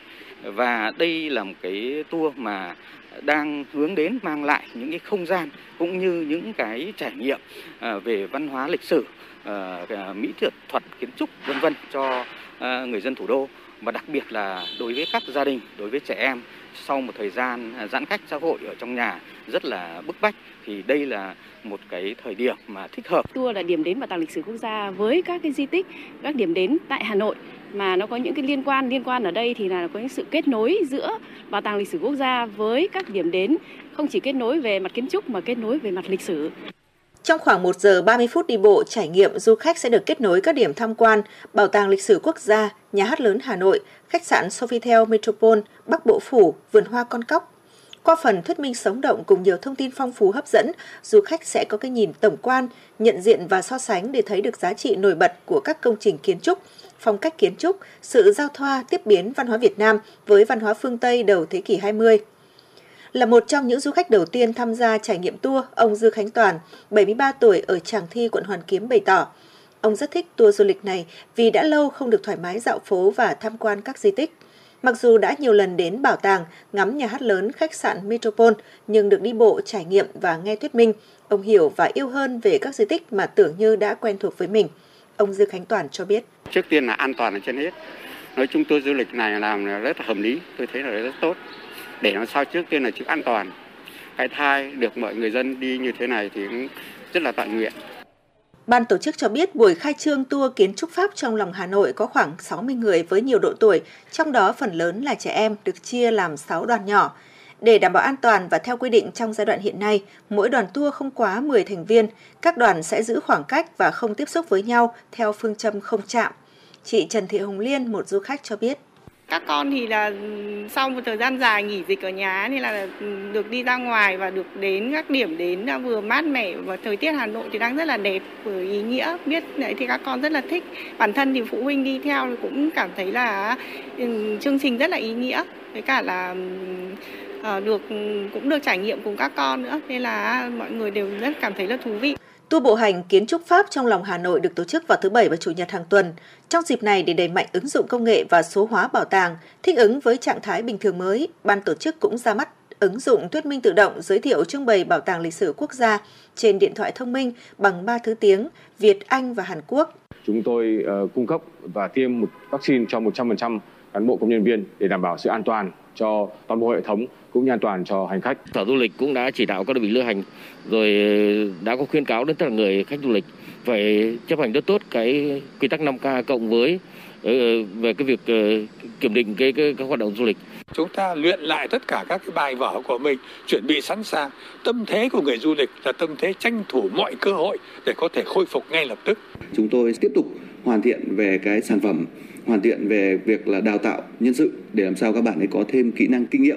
Thế và đồng thời ngay khi mà dịch kết thúc thì chúng tôi có thể triển khai công việc được ngay. Hà Nội Tourist thì uh, lữ hành đã không cắt giảm uh, một lao động nào, mà chủ yếu chúng tôi uh, bố trí một công việc hợp lý và có lên một cái kế hoạch từ đào tạo cho đến xây dựng sản phẩm cho đến uh, là áp dụng công nghệ thông tin nó phù hợp, đảm bảo uh, giữ được người lao động là cái vốn rất là quý giá đối với mỗi doanh nghiệp. Chúng tôi đang đề xuất một số các phương án, ví dụ như là giảm tám mươi phần trăm cái tiền ký quỹ dành cho hành trong vòng hai năm để doanh nghiệp lữ hành có cái vốn để kinh doanh, cũng như là giảm các mức phí và lệ phí. Sau khi mà du lịch được phục hồi thì chính phủ cũng như các địa phương sẽ có các gói hỗ trợ để đào tạo nguồn nhân lực cho ngành du lịch. Thực tế, ngay khi Hà Nội nới lỏng giãn cách, mặc dù nhiều khách sạn, resort chưa mở cửa trở lại, nhưng các cơ sở homestay tư nhân với lợi thế có không gian riêng tư, thoáng đãng, dịch vụ tiện ích đầy đủ, có bể bơi, phục vụ ăn uống với giá cả phải chăng đã thu hút khá nhiều du khách. Xu hướng du lịch theo nhóm gia đình, bạn bè với kỳ nghỉ ngắn ngày đã trở lại. Trên những nhóm cho thuê homestay ở khu vực Ba Vì, Sóc Sơn, Sơn Tây, nhiều lời giới thiệu dành cho gia đình với những mức giá khác nhau, thường dao động từ ba đến sáu triệu đồng phụ thuộc vào diện tích và ngày nghỉ trong tuần. Ông Nguyễn Tiến Đạt, Phó Chủ tịch Câu lạc bộ Du lịch Thủ đô, Giám đốc Công ty Du lịch a ét a, đồng thời cũng là chủ một homestay tại Đường Lâm cho biết, do nhu cầu nghỉ dưỡng ở ngoại thành tăng cao, sau khi thành phố nới lỏng giãn cách, một số homestay tư nhân vẫn mở nhưng không cho thuê rộng rãi, chủ yếu là cho các nhóm bạn thân, gia đình quen biết mượn để đổi gió, không được quá mười người. Hiện tại, nhiều homestay đã hoạt động và quảng bá sôi nổi. Chủ homestay Moonlight ở huyện Sóc Sơn, Trần Thiên Kim, thông tin, hoạt động nghỉ dưỡng tập trung vào cuối tuần nên thường kín phòng nếu không đặt trước. Nắm bắt nhu cầu nghỉ dưỡng của các gia đình vào cuối tuần, một số khách sạn đã trở lại phục vụ khách. Giám đốc Công ty Du lịch Top Travel Nguyễn Hoàng Anh cho biết, ngay khi thành phố cho phép các cơ sở lưu trú hoạt động, đơn vị này đã bán được hơn hai trăm voucher của khách sạn Golden Lake, hay còn gọi là khách sạn Dát Vàng. Tương tự, khu du lịch nghỉ dưỡng Flamingo Đại Lải, tỉnh Vĩnh Phúc cũng mở bán các dịch vụ dành cho du khách Hà Nội. Bà Vũ Bích Huệ, phụ trách truyền thông của công ty Flamingo Red Tour cho biết, đơn vị đã triển khai các gói dịch vụ và nhận được nhiều đơn đặt phòng của khách Hà Nội. Sau thời gian dài giãn cách, người Hà Nội sẽ có xu hướng tìm đến không gian thiên nhiên thoáng đãng nhưng vẫn đầy đủ dịch vụ tiện ích khép kín để đảm bảo phòng chống dịch. Vì thế, khu vực ngoại thành hoặc gần Hà Nội sẽ được du khách lựa chọn nhiều. Ngoài ra, xu hướng du lịch tự cắm trại, thăm thú thiên nhiên trong ngày cũng đang được nhiều gia đình lựa chọn. Loại hình này phù hợp với những gia đình có xe riêng và có kỹ năng cắm trại ngoài trời. Một số dịch vụ cắm trại ở khu vực quận Long Biên, Đồng Mô, thị xã Sơn Tây, huyện Ba Vì cũng bắt đầu giới thiệu sản phẩm tới du khách. Phó Giám đốc Sở Du lịch Hà Nội Trần Trung Hiếu cho biết, Sở Du lịch đã có kế hoạch phục hồi du lịch. Sở Du lịch Hà Nội yêu cầu các cơ sở kinh doanh dịch vụ được phép hoạt động lưu trú phải thực hiện nghiêm túc quy định phòng chống dịch trong tình hình mới. Người dân khi tham gia các hoạt động nghỉ dưỡng vui chơi cần nâng cao ý thức tự giác phòng dịch, giữ khoảng cách để đảm bảo an toàn cho mình và cho người thân.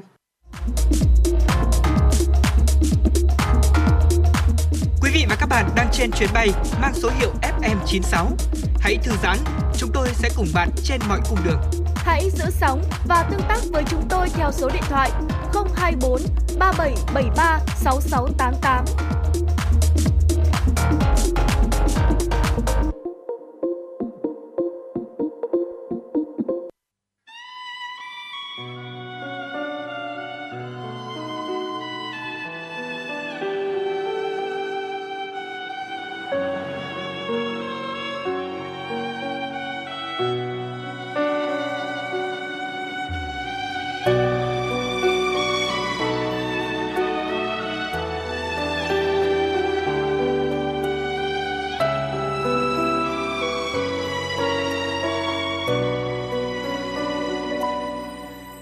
Khi chia tay anh dạo trên bến cảng, biển một bên và em một bên. Biển ồn ào em lại dịu êm, anh như con tàu lắng sóng từ hai phía. Biển một bên và em một bên, cho dấu mai đây xa anh đèn thành phố. Anh đến buông neo nơi thăm thẳm ánh sao trời, anh vẫn thấy đời không lẻ loi. Biển một bên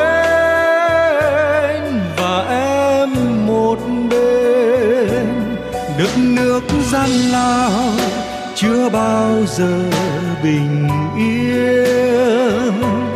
Cơn bão chưa ngừng trong tâm hồn biết bao người, anh đứng gác trời khuya đau vó. Biển một bên và em một bên, cho dẫu nơi kia thôi không còn biển nữa. Không có em yêu anh chỉ còn với cỏ, cho dẫu thế thì anh vẫn nhớ. Biển một bên và em một bên.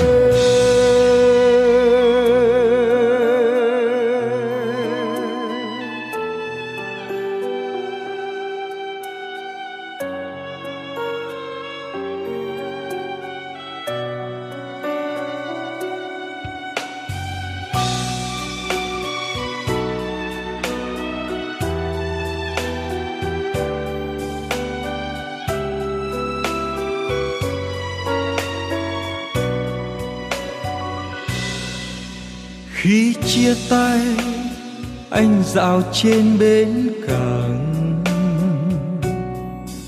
biển một bên và em một bên.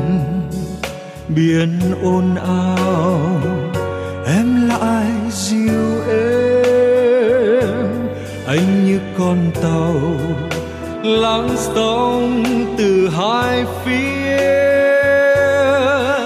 Biển một bên và em một bên, cho dấu mai đây xa anh đèn thành phố.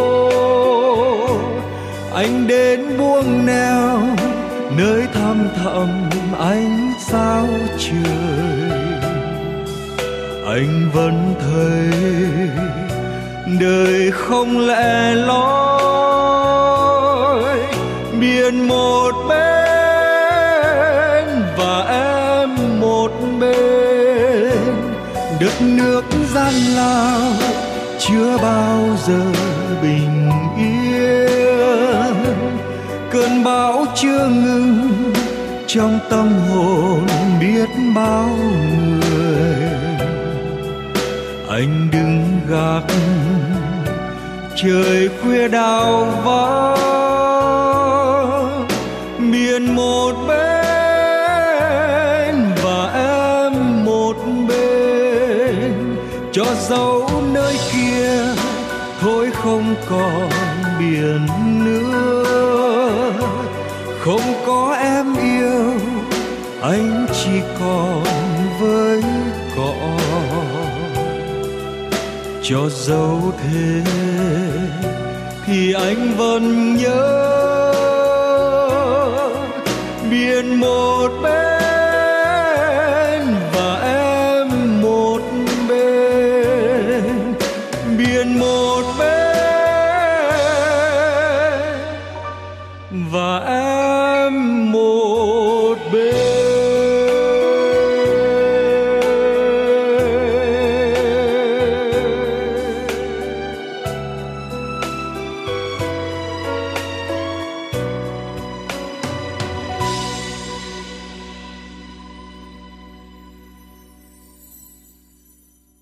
Quý vị và các bạn, để đáp ứng yêu cầu mới, Ban Thường vụ Thành ủy Hà Nội giao Đảng đoàn Hội đồng Nhân dân thành phố tham mưu dự thảo đề án nâng cao năng lực hiệu lực hiệu quả hoạt động của Hội đồng Nhân dân các cấp thành phố Hà Nội giai đoạn hai nghìn không trăm hai mươi mốt đến hai nghìn không trăm hai mươi sáu, gắn với thực hiện thí điểm tổ chức mô hình chính quyền đô thị tại thành phố Hà Nội. Qua đó tạo chuyển biến đồng bộ, nâng cao hơn nữa chất lượng và hiệu quả hoạt động của Hội đồng Nhân dân các cấp ở thủ đô. Việc xây dựng đề án nâng cao năng lực hiệu lực hiệu quả hoạt động của Hội đồng Nhân dân các cấp thành phố Hà Nội giai đoạn hai nghìn không trăm hai mươi mốt đến hai nghìn không trăm hai mươi sáu gắn với thực hiện thí điểm tổ chức mô hình chính quyền đô thị tại thành phố Hà Nội sẽ phù hợp với những quy định đặc thù để thủ đô ngày càng phát triển. Theo Phó Bí thư Thành ủy, Chủ tịch Hội đồng Nhân dân thành phố Hà Nội Nguyễn Ngọc Tuấn, thực hiện luật sửa đổi bổ sung một số điều của luật tổ chức chính quyền địa phương và nghị quyết số chín mươi bảy ngày hai mươi bảy tháng mười một năm hai nghìn không trăm mười chín của Quốc hội về thí điểm tổ chức mô hình chính quyền đô thị tại thành phố Hà Nội, nhiệm kỳ hai nghìn không trăm hai mươi mốt đến hai nghìn không trăm hai mươi sáu, thực tế số lượng đại biểu Hội đồng Nhân dân các cấp thành phố Hà Nội ít hơn nhiệm kỳ trước. Cụ thể, Hội đồng Nhân dân thành phố có chín mươi lăm đại biểu, Hội đồng Nhân dân quận, huyện, thị xã có một nghìn không trăm năm mươi đại biểu, Hội đồng Nhân dân các xã thị trấn có mười nghìn năm trăm tám mươi tư đại biểu. Theo đó, đại biểu chuyên trách cấp huyện cũng giảm, chỉ còn một Phó Chủ tịch Hội đồng Nhân dân và không tổ chức Hội đồng Nhân dân ở các phường. Một số nhiệm vụ trước đây như quyết định phân bổ, điều chỉnh dự toán thu chi ngân sách, phê chuẩn quyết toán thu chi ngân sách của các phường thuộc thẩm quyền của Hội đồng Nhân dân phường, thì nay thuộc thẩm quyền của Hội đồng Nhân dân quận, thị xã. Đồng chí Nguyễn Ngọc Tuấn nhấn mạnh, thực hiện chương trình số không một ngày mười bảy tháng ba năm hai nghìn không trăm hai mươi mốt của Thành ủy Hà Nội khóa mười bảy về tăng cường công tác xây dựng chỉnh đốn Đảng, xây dựng Đảng bộ và hệ thống chính trị thành phố trong sạch vững mạnh, đẩy mạnh cải cách hành chính giai đoạn hai nghìn không trăm hai mươi mốt đến hai nghìn không trăm hai mươi lăm. Việc ban hành đề án nói trên là rất cần thiết, qua đó nâng cao năng lực, chất lượng, hiệu quả hoạt động của Hội đồng Nhân dân các cấp thành phố ở mức độ cao hơn so với hiện nay. Đánh giá về hiệu quả hoạt động của Hội đồng Nhân dân các cấp thời gian vừa qua, đồng chí Phùng Thị Hồng Hà, Phó Chủ tịch Hội đồng Nhân dân thành phố cho biết. Báo cáo của Thường trực Hội đồng Nhân dân đã bao quát đầy đủ các nội dung, vấn đề, trong đó nêu bật được các hoạt động đổi mới, nâng cao hiệu lực hiệu quả, đảm bảo chủ động, khoa học, linh hoạt, thiết thực của Hội đồng Nhân dân, Thường trực Hội đồng Nhân dân. Chỉ đạo triển khai nhiều nội dung quan trọng theo chỉ đạo của Trung ương, của Thành ủy, trong đó đặc biệt thực hiện nghị quyết hai trăm sáu mươi tám ngày sáu tháng tám năm hai nghìn không trăm hai mươi mốt của Ủy ban Thường vụ Quốc hội. Ủy ban Nhân dân thành phố đã trình Thường trực Hội đồng Nhân dân xem xét ban hành ba nghị quyết về chế độ chi đặc thù cho người dân bị ảnh hưởng bởi dịch bệnh covid mười chín, ổn định đời sống và đảm bảo an sinh xã hội trên địa bàn thành phố. Lấy ví dụ cần có sự điều chỉnh về hoạt động của cơ quan dân cử trong tình hình mới, bà Nguyễn Thúy An, quận Tây Hồ cho biết, hoạt động chất vấn của Hội đồng Nhân dân các cấp cần đi vào thực chất hơn nữa, đặc biệt khi không có Hội đồng Nhân dân cấp phường thì hoạt động này của Hội đồng Nhân dân cấp quận càng phải được tăng nội dung, thời lượng. Trong khi đó, Bí thư Đảng ủy xã Liên Châu, huyện Thanh Oai Nguyễn Quang Tuấn nhận xét, Để tiếp tục nâng cao chất lượng, hiệu quả tổ chức các kỳ họp Hội đồng Nhân dân, nhất thiết cần tăng cường hoạt động giám sát, đôn đốc, giải quyết đơn thư khiếu nại tố cáo phản ánh của công dân.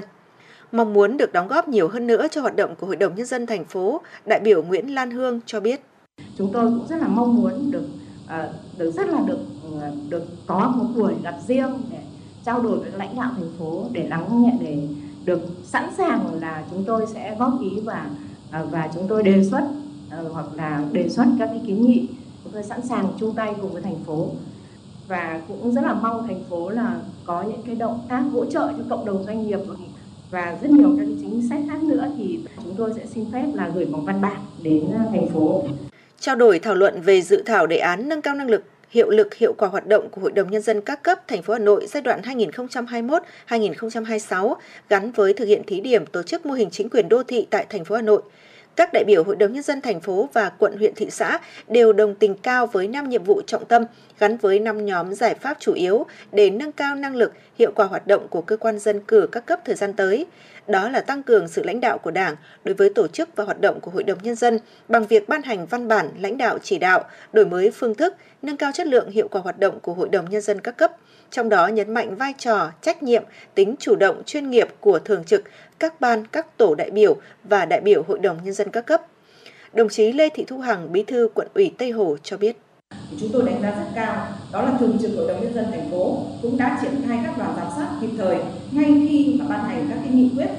Và theo đó thì các tổ đại biểu Hội đồng Nhân dân thành phố, thì tổ số năm của chúng tôi cũng đã khẩn trương vào cuộc để giám sát việc thực hiện của Ủy ban Nhân dân quận, giám sát việc thực hiện cái trách nhiệm tham mưu và triển khai của Phòng Lao động Thương binh Xã hội quận cũng như là các phường trong quá trình thực hiện.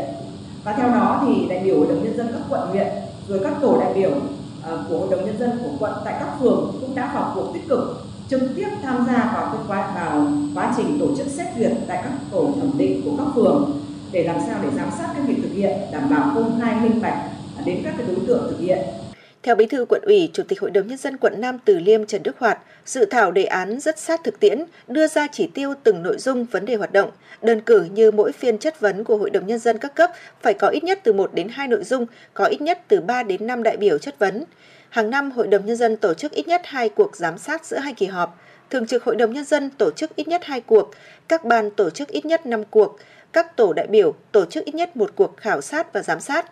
Ngoài ra, Thường trực Hội đồng Nhân dân tổ chức ít nhất hai phiên giải trình một năm.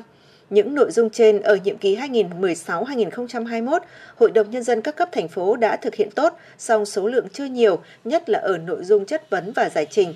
Phó Bí thư Thường trực Thị ủy, Chủ tịch Hội đồng Nhân dân thị xã Sơn Tây Nguyễn Quang Hán cũng đồng tình cao với dự thảo đề án và cho rằng việc xây dựng tổ chức bộ máy cơ quan dân cử ngay từ đầu nhiệm kỳ vừa phát huy dân chủ vừa có sự lãnh đạo tập trung thống nhất của Đảng là cần thiết. Vì thế, đối với Hội đồng Nhân dân cấp huyện, cấp ủy cũng cần quan tâm bố trí thêm trưởng các ban Hội đồng Nhân dân hoạt động chuyên trách là ủy viên Ban chấp hành Đảng bộ cung cấp.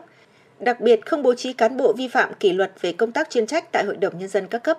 Phó Chủ tịch Hội đồng Nhân dân thành phố Phạm Quý Tiên cho biết, các giải pháp chỉ tiêu trong đề án đều khắc phục những hạn chế tồn tại trong hoạt động hiện nay của Hội đồng Nhân dân các cấp, đặc biệt là Hội đồng Nhân dân cấp huyện, như rất ít các nghị quyết, chỉ thị hoặc đề án chuyên đề của cấp ủy về lãnh đạo chỉ đạo nâng cao chất lượng hiệu quả hoạt động của Hội đồng Nhân dân, hay tỷ lệ thường trực, trưởng các ban Hội đồng Nhân dân là đại biểu chuyên trách và tham gia cấp ủy, cung cấp còn thấp. Việc lựa chọn nội dung và tổ chức chất vấn tại kỳ họp chưa được chú trọng. Hiện dự thảo đề án đang được lấy ý kiến các đại biểu Hội đồng Nhân dân một số quận, huyện, thị xã. Sau đó, Thường trực Hội đồng Nhân dân thành phố sẽ tiếp thu chỉnh lý và hoàn thiện để Đảng đoàn Hội đồng Nhân dân thành phố báo cáo Thường trực Thành ủy, Ban Thường vụ Thành ủy Hà Nội xem xét ban hành. Vâng, thưa quý vị và các bạn, đến đây thời lượng dành cho chương trình Chuyển động Hà Nội chiều của chúng tôi cũng đã hết. Quý vị và các bạn hãy cùng ghi nhớ số điện thoại nóng của ép em chín sáu Đài Phát thanh Truyền hình Hà Nội, đó là không hai bốn ba bảy bảy ba sáu sáu tám tám. Thưa quý vị, chúng tôi xin nhắc lại số điện thoại đường dây nóng của chương trình không hai bốn ba bảy bảy ba sáu sáu tám tám. Hãy tương tác với chúng tôi để chia sẻ những vấn đề quý vị và các bạn đang quan tâm, những điều cần chia sẻ và cả những mong muốn được tặng một món quà âm nhạc hay lời nhắn gửi cho bạn bè, người thân. Còn bây giờ, Trọng Khương và Lê Thông xin nói lời chào tạm biệt. Hẹn gặp lại quý vị ở những chương trình lần sau của chúng tôi.